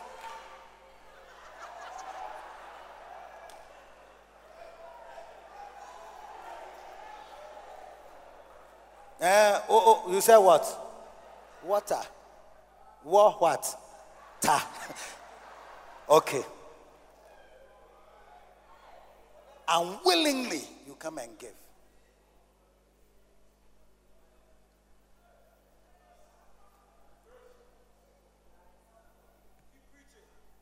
There are pastors who are hurt in the church. You haven't recovered from the hurt. Whatever the reason. Did you remember your birthday? Pastor traveled, then he gave, instead of you thought you were the senior, then he made a junior person rather preach.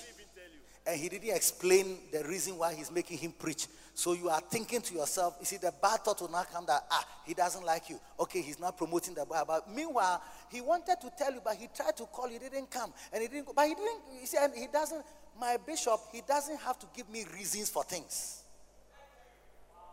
I give the reasons for the things, good ones. Maybe he will try to come, he didn't get me. Maybe he, he, he, he, he forgot. You too, you can forget.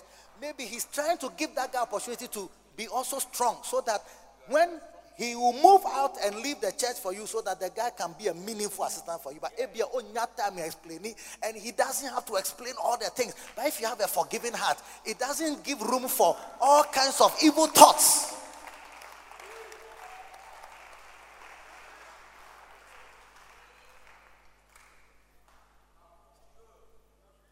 You came so, and then see my last one. To me fire, me are not my Even when I finish, my daddy is coming. When he comes, you will see something.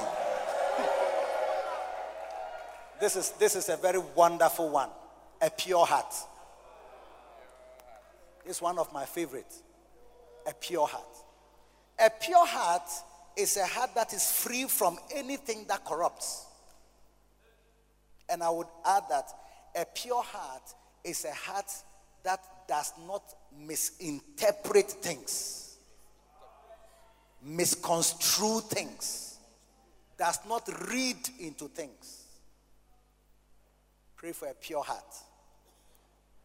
When you are praying, see, pray for your heart and pray for all these aspects because they all have a way of placing you at a proper place so that God's love can reach you.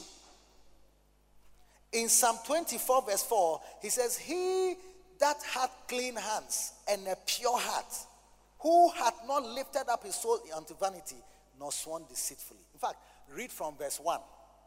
Verse 1. Verse 1. He says, The earth is the Lord's and the fullness thereof, and they that dwell in them. Verse, verse 2. He says, For he that founded it upon he founded it upon the sea and established it upon the floods. Who shall ascend into the hill of God or the Qodesh of the Lord? Or who shall stand in his holy place? Who can be qualified to stand before God and have him manifest himself in a powerful way? Who qualifies? He said, He that hath clean hands and has a pure heart. A pure heart. Blessed are the pure in heart, they shall see God. The pure in heart will have God manifesting himself to them. Pure heart, it's not that you are perfect, but you are, your heart is pure. You don't read into things. If I say, Bishop Sam, please, can you sit at the, please sit, sit at the back on the black chair behind there. When he goes, his mind is not going to be thinking, why has Bishop demoted me? Why has he? See, he does not. He does not read with a pure heart. You will not read into things. I'm sitting here in front. Why has he moved me to the back? Who is coming? Who is bigger than me? You see, when your heart is not pure, you start to toss something that happens even innocently, you start to misconstrue, misinterpret, read into it, and give it a wicked meaning. And you'll be surprised that from that day, your, your, your posture has changed. Your attitude changes in a meeting. Now, when you meet the person, cry, you don't want to come close because you feel that he has demoted you. Meanwhile, it was not like that. He saw that the leg of the chair was about to break and was displacing you so that you will not suffer a break because somebody had fallen down before he sat down. You wouldn't know that. And I'm saying that when you have a pure heart, the person doesn't need to interpret. You see, sometimes, listen, listen to this. Bishop Prince, who came to speak on gatherology, the art of gathering, he is he, he, he, he's a polymath. He is he understands a lot of areas of life. Any problem you have, he will be able to find and discover a solution. From what geckos to ants that have infested or snakes that have entered your car, how to buy a coffin, how to, I mean, how to get a, a person who works on Benz, who works on, he, he, hey, he's a problem solver. He's versatile. He knows into a lot of things. Before he arrived on the scene, I was, if Bishop Dag Heward-Mills needed something to be fixed in his house, Pierre, where are you there? I need, I brought, I've got a new system. Can you come and organize it? Pierre, um, we need something in the office. Can you organize it? Pierre, I need to type a letter. Uh, can you organize it? Pierre, this, that. A time came. No more Pierre. Prince, Eh, can you find this? Prince, can you find that? If you don't have a pure heart, you would think that they don't like me again. Now they brought these small, small boys. They are now doing the things that Bishop Sam, please come back to your seat. yeah. It was just a play. We were just acting a play. yeah. It has a pure heart. If you don't have a pure heart and they transfer you, like I was transferred to airport without instruments. And Bishop said, We are going to buy instruments for crisp sound. See, I was so in my heart, oh, not in my mind or whatever, in, in not just words that I, I never said it to anyone, but inside me, I said, This is the will of God. That year, we had prayed 20, during the 21 day fast for the will of God. Right after the fast, we start. We were in the office, and he called for a meeting, and he said, "I think I'd like you to go." Now, without a pure heart, your mind will be that, ah, I've been with you. We are always together at the headquarters. If I lead worship, you preach. Bishop Sackey comes to finish. If I lead worship, you preach. Bishop Sackey comes. Why are you? Why are you sending me away? What have I done? Is there something wrong with me? Why? No. No. The explanation he gave me, my dear brother, that he said, T has been enjoying this pastoral work for a long time.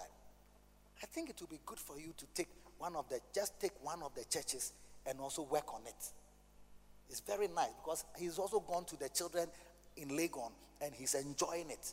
You to take one and also you to enjoy it. it. It is nice. Will be nice. Let's leave the Qodesh. Let's find younger bishops. Let's leave the church as though we are not there. I, I, I, I, I saw the wisdom. Because where are your fathers? Do they live forever? So when he gave that explanation, you see, if you don't have a pure heart, you will read into what is not being written. And today, Bishop Eddie Fabian he is the bishop at the Qodesh. He's there. Yes. Now, how else will such a person blossom and be a bishop and also enter into a certain level of ministry if there's such a level, even? But you see, when you don't have a pure heart, that's why pastors, unsure of the purity of the hearts of some of their assistants, cannot transfer them. The wife will say that, hey, they pull you down.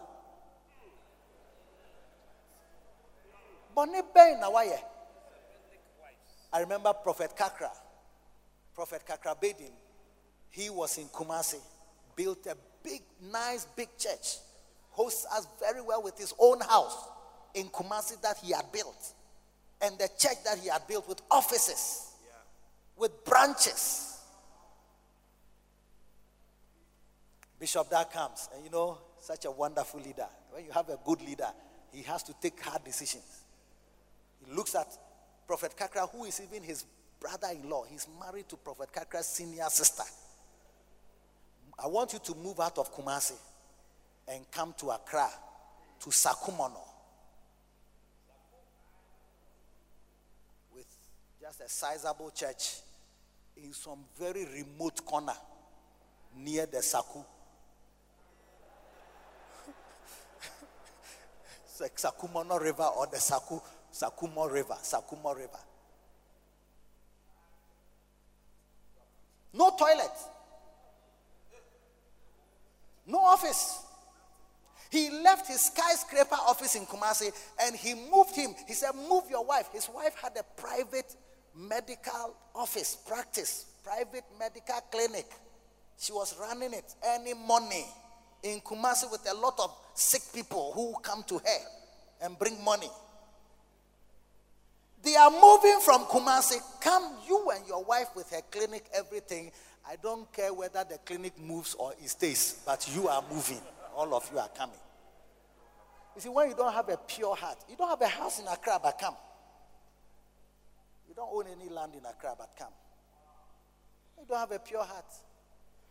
Even some people said this, some people who heard it outside our church, they said this is a pull him down.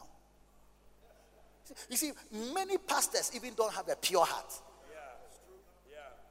always reading into things. When they meet their colleague, senior pastors, everybody is trying to show who is who with a certain type of airs and frama around them. You don't even know where to hold.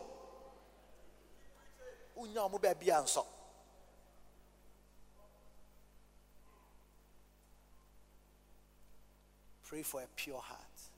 There's a song. It says, um, uh, no, it says, uh, is your name in the book of life? Is your name in the book of life? Yeah. Is your name in the book of life? There's a portion that it says, only the pure in heart will see Jesus. I don't know why. That, that line, it just strikes a chord in my heart always. Only the pure in heart will see. Because the guy went to heaven and then they made they saw the roll call and his name was not in the, the list. and the angel was explaining why his name was not on the list. He says, Unforgiveness lurked within your heart. Meanwhile, the guy says he pays his tithe and he, he, he, he has himself a good name. And that he's a pillar in the church. But the angel said, But unforgiveness, unforgiveness lurks within your heart. Some folks, now I'm telling you now, oh, catch them now, oh, me, me, Unforgiveness lurks within your heart. Uh huh. Some folks that you will never let go. Some folks that you will never let go. Little foxes. Little foxes. And secret falls. And secret falls. Will spring surprises will on the spring final surprises on the final day. Only the only the pure in heart will see Jesus. Those whose garment glow with purity. Gosh.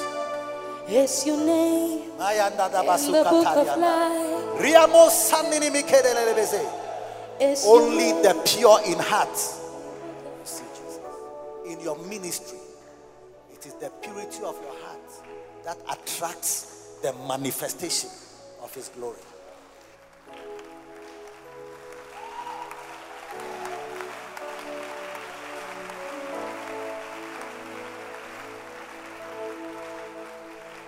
See, sometimes I'll be working, Bishop Dag Heward-Mills, Bishop E.A.T. Sackey, Bishop Ediadi. You will find us playing golf, relating. We've related like that for quite a long time, discussing everything about ministry. See, but sometimes three of us will be together, and Bishop will say, T, let me, let me, and I'll be standing here, and the two of them will be, and, and there's nothing really that can be said that I cannot know about. But sometimes he say, T, let me just tell you, uh, uh, uh, tell you something, then I'll be there. No, you see, I'm saying that I'm just remembering some of these instances that you can be there with an evil thought that ah, but what is it? Are they sharing some money they don't want me to know about? Are they? Eh? What is it? What is it? You see, but if your heart is not pure, you will read into things. You will misconstrue. You will, you will, you will, you will twist the whole thing. Titus chapter 1, verse 15. Titus 1 15. Unto the pure unto the pure. Unto the pure, all things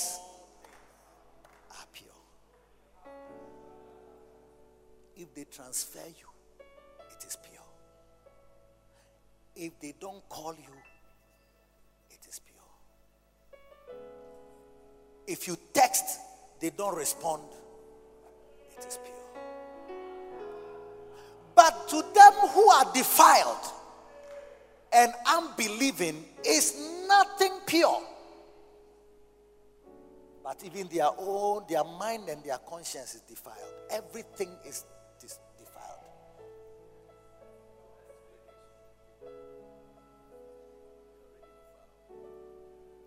Without even a reason, you are defiled.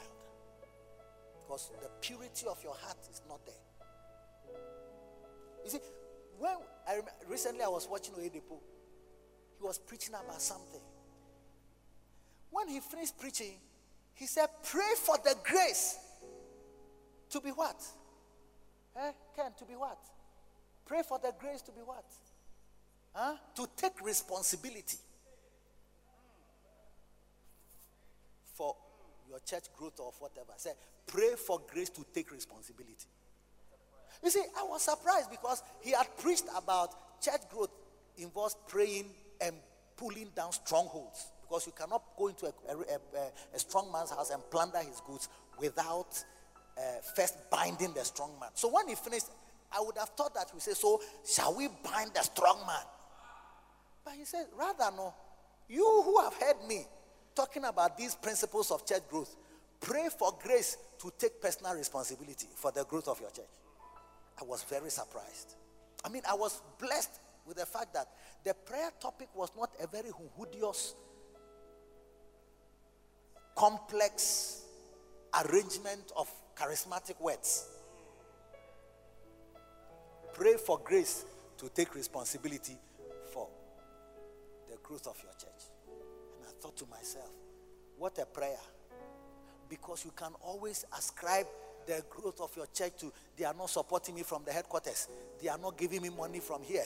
It's because i don't have rich people in my church. I cannot do this because of this. But he, for the grace if you yourself can recognize that that whole thing depends on you the solution has begun.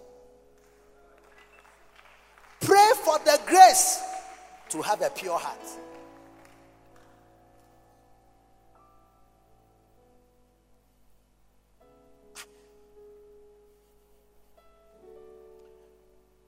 Bishop Dag Heward-Mills has pastored at the Qodesh for years. After that, back pass Bishop. Sackey. Ain't he said Bishop. Sackey a year? So, back pass na kwai Bishop Ediadi. Mathematical equation. Mathematical, equation. Na say time aso say obi be taking reins of power. Enya me na be follow natural. Ye vote kura lighthouse nyinaa vote ama me. Sɛ another Eddie kura na mo hwehwɛ a sɛ so me yɛ Eddie.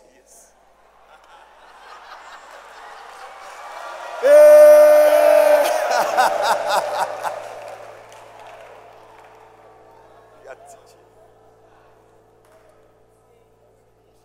And he say, You go to a classroom behind Yahoo Clinic, where the hospital is always writing letters to the church that Muye Dede Dodo. That's where you should go and pastor. If you are pure in heart, it is pure. Pure. He too, he can be. And he is not even the senior most bishop in terms of the hierarchy of the entire Lighthouse Chapel International. So if you are not pure and you are sitting somewhere, it is okay. Say Bishop, it is okay. Now someone there, almost in a couple friend as a bishop, almost someone, almost person bishop Eddie Beya. Then you say, Afu Froso or almost cry senior. They were bishops long time before him. Why don't they give? You see, so a lot of times in the church, you know, these are the rumblings and undercurrents that contaminate the sweetness of the atmosphere in a church. Inti, oh, why the church is not growing? Because a lot of impurities and defilement are flowing in the church. That up till today, Bishop Dag is still my favorite preacher, favorite author, favorite leader. Yes. Up to today. Me,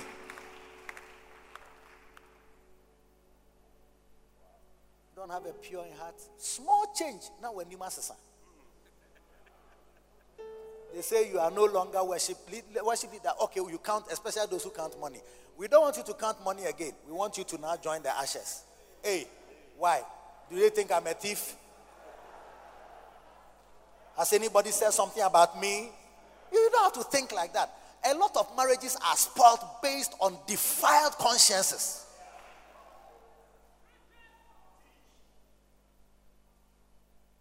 Your husband says hello to a sister, no. To the pure.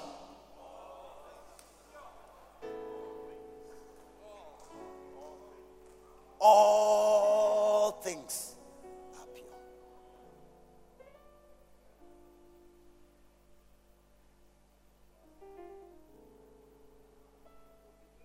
Only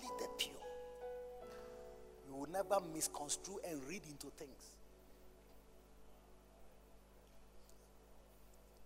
We can go to a conference, cry, and I say, we are on the bill of speakers. And I say, organizer, never know, say, oh, because of some rearrangement, no, in fact, o slot, no, or person, the more before fraud. Hey, eh, so for a big jigger.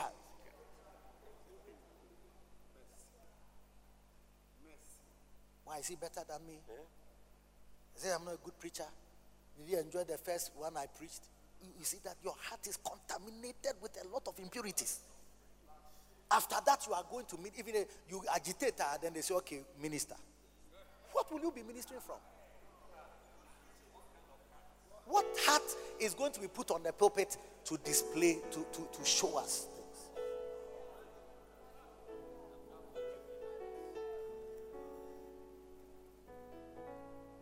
call a meeting and you are not invited. Will you be able to stand it?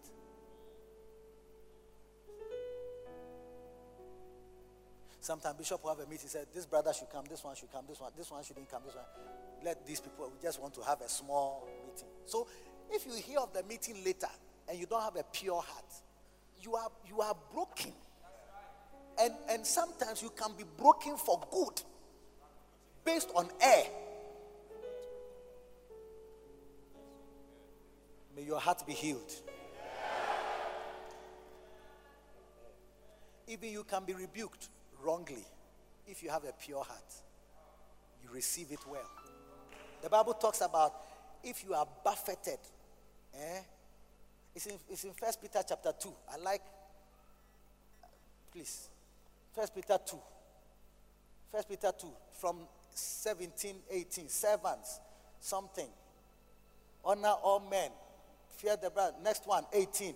Servants, be subject to your masters with all fear, not only to the good and gentle, but also to the froward. Okay? Next one. For this is thankworthy. See, be subject to your masters, not only to the good and gentle, but even to those who are constantly opposed to you. Froward.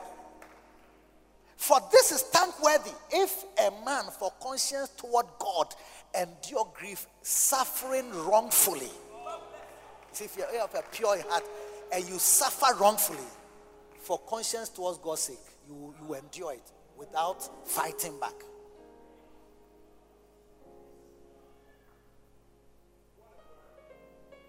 Twenty.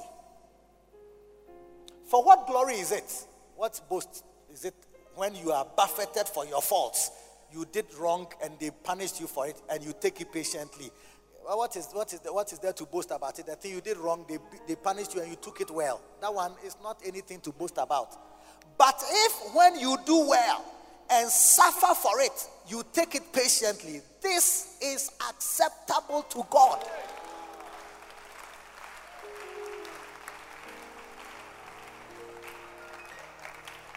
You see, you can go to a meeting and they put you on board wrongfully. You, most Christians will fight back and resign after that.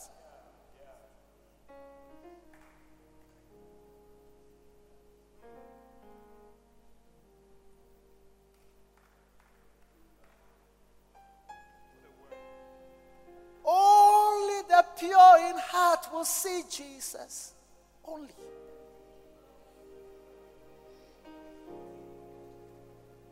Is not pure. You know, I, I can go on and on and on. I think I need to um, wrap up before Daddy comes. So let me give you perhaps one more that I believe may be a blessing to you, which is um, where he talks about encouraging hearts. Okay? All right. This one, a proclaiming heart. You find that in chapter chapter 30, 30 something, 30, 43. Point number five. A proclaiming heart. There are so many of them. You find it in the book. I told you already. The book we can't exhaust it. Until eh, can guide to the rest. Nanya open heart. Nanya nkopon ne wankasa. So oh. na gyae sɛ ɔte hɔnom na wɔnwenwen wɔ se ɛyɛ sɛ nea obi ha wɔ no so a maame mpreakyi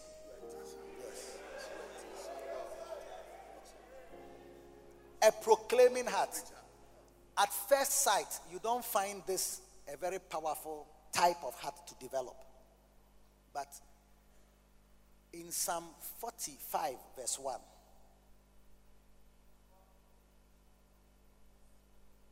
A proclaiming heart is one that makes the gospel known to the public.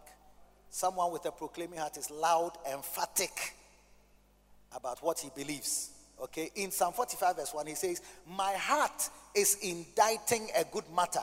I speak of the things which I have made touching the king. My tongue is the pen of a ready writer. One version puts it this way My heart overflows with a good theme. I address my verses to the king. My tongue is the pen of a ready writer. A proclaiming heart is a heart that overflows with themes. Themes. Themes it overflows with themes. Say, my heart overflows with a good theme. My heart is inditing a good matter. What he's saying is that what when you are proclaiming the gospel, you need a heart that overflows with the theme you are proclaiming. I will explain it because it's so powerful. He says, My heart overflows with a good theme. I recite my verses for my king. Eh? My tongue is like the pen of a ready writer. So the heart, a proclaiming heart, or a heart that overflows with a good theme, is important for ministry. Preaching must flow from the heart. Your heart must overflow with the theme if I'm preaching about the heart, it's an over my heart overflows with the theme of a pastor's heart. That's why my tongue is like the pen of a ready writer, like somebody an apabeja. I'll say it again. Somebody I will do exam room. Now paper no. Out of 10 questions, you have 10 easy to answer questions. Wapabeja. Your pen, you are a ready writer. Hey, more paper Give me more paper. Upon Abidja. When your tongue is like the pen of a ready writer, when you are preaching, it's like you can't stop. I can talk about this till tomorrow morning. We will be sitting here and nobody will fall asleep. I'm not preaching something that is just written in a book that has been given me to preach. I have my heart is inditing, is overflowing with the theme of the subject I'm teaching, and so it is flowing freely. It is like the pen of a ready writer. It's like somebody napa beja. You see, when you are, you are preaching and your heart is not overflowing with the theme, you are just reading the point. You see, if, if, if this, I'm preaching from chapter, uh, what? Chapter, 30, I started from 37 or 36, all the way, picking and choosing, picking and choosing. But you see, it's not, and I even I'm reading sentences from the book direct. But within the letters and the lines are lines that are in the book you haven't yet seen. That's why when Bishop Ogo is teaching, you look at the book you will see he has quoted the verses. And then it's as if he has put the book down. And now his heart overflows with a good theme. The theme of the subject of shepherding is bubbling in his heart. And that is why he is speaking like somebody. Uh, his, his, like, his pen is like the ready write. He's ready to write. One day I was watching Bishop Dag, it was a camp meeting. He was talking about the sweet influences of the Holy Spirit. And he was talking about the sweet influence of the Holy Spirit on the on your level of honesty. Then he got to a point he was talking about. You see, honesty is from your heart. Then he switched off to talk about if you are singing, your singing becomes powerful when you sing from your heart. You see, when Grace was singing, eh, eh, all I need is you, Lord, is you, Lord. You see, it got to a point you can see that she's not just singing the lyrics of the song that has been typed for her, her heart is overflowing with the theme of the song. It's like the, the, the song she's singing oh, has entered her heart. It has entered her labab, the innermost soul. So she starts to sing. All I need is you. All I want is you. All we want is you. All I, I mean, it's like she she varies the I want to I like to I I I am oh I choose. I mean, and it flows, and you can feel the power. You can feel the presence. When uh, Eh? Huh? Mawirami. Mawirami. Yesterday she was singing. Oh my God and my Lord. Oh. She will start nearer my God to thee in another tune. Then she will bring there another tune. Then she will sing some verses. Oh, Radin Yankopona Bibi. Jamais.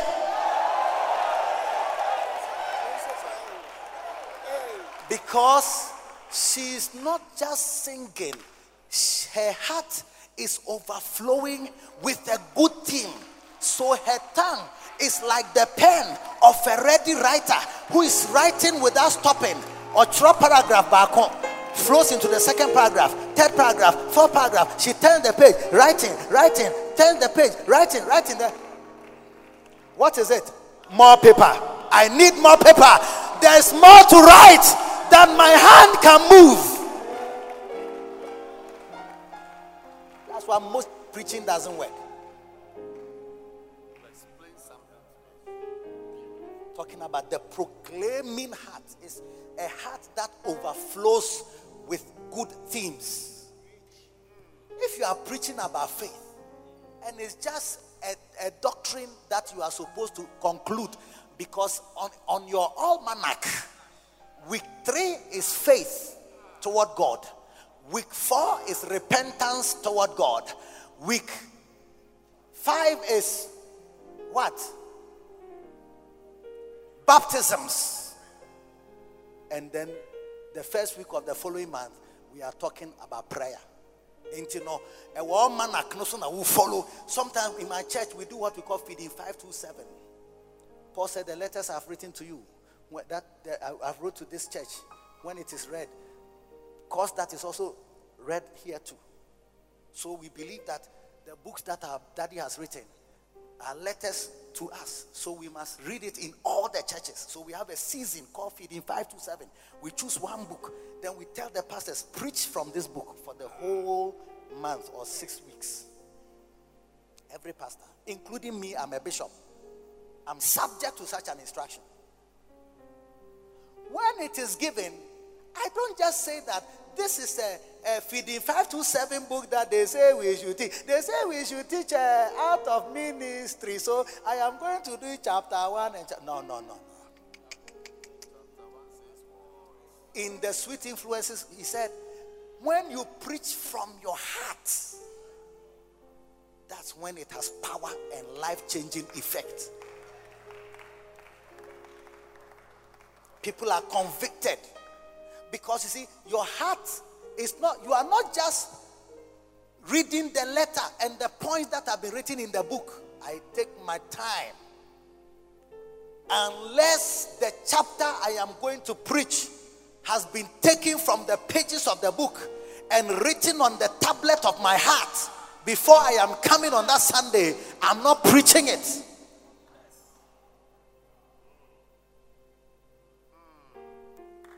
Even this thing I'm preaching, oh, I've eaten it. One day I told Bishop, I said, Charlie, the book is very nice, but you didn't give us meat at all. He said, Look, the book is very thick already. If I start adding a lot of explanations, nobody can even hold the book.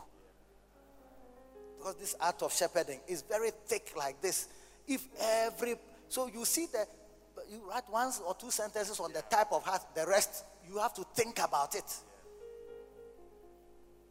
Yes. Look at how thick it is. And there are no pictures. So mo mo book are pictures wo no. Mo hu amo yere be ho. Open graphic. Book who be hey, beginning to end, who she only bold boldened words and then just a lot of writing. And then a lot of them, just small writing, small explanation. The rest you have to, you have to eat it and let it enter into the center of your life and ministry where life flows from. Your ministry will be very powerful. A proclaiming heart. It must be a heart that overflows. So if you are preaching about faith, take it from the notes, let it enter your heart and preach from your heart. When you read the point, let the point you are, you are explaining be something that has entered your heart. Sometimes, Krano, yeah, the point you, know, you read here, verse 9 support you know, and share that you're correct. But you understand what I'm talking about? You know, it says in Hebrews chapter 5, verse 4, it says, Verily, verily, I say unto you, that whosoever shall, okay, powerful. You understand what I'm talking about? So you see, when you are you, you are following God and the point verse no doesn't support the point, but oh force so. And the fact that people say they understand doesn't mean they understand. When we're in school, that's how it was. Everybody will say they understand. When they call one person to explain, but we say or when he explains what he claims to understand, very bad.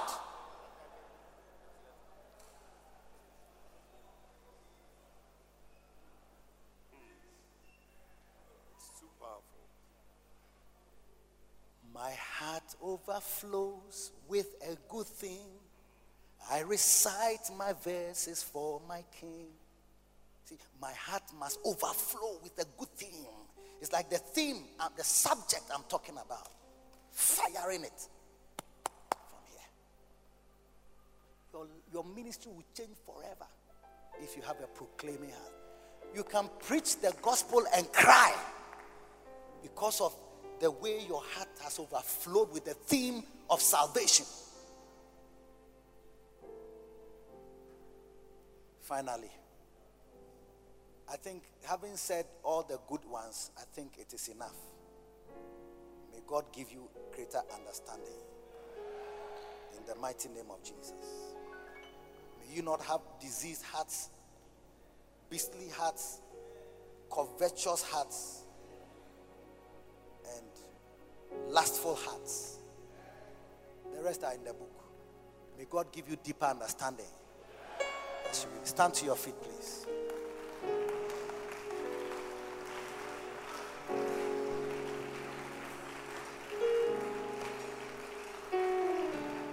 For just a minute if you can stay where you are, I will really appreciate it. We are going to, I'm sure we'll give a little, just to wee wee break because daddy is just about to arrive. And then you just return because we don't want you to be walking around when he comes. But just for one minute, I want you to place your hands, two hands on your heart, and ask God. Maybe there are some diseases in your heart, unforgiveness lurks within your heart. A bitterness has struck your soul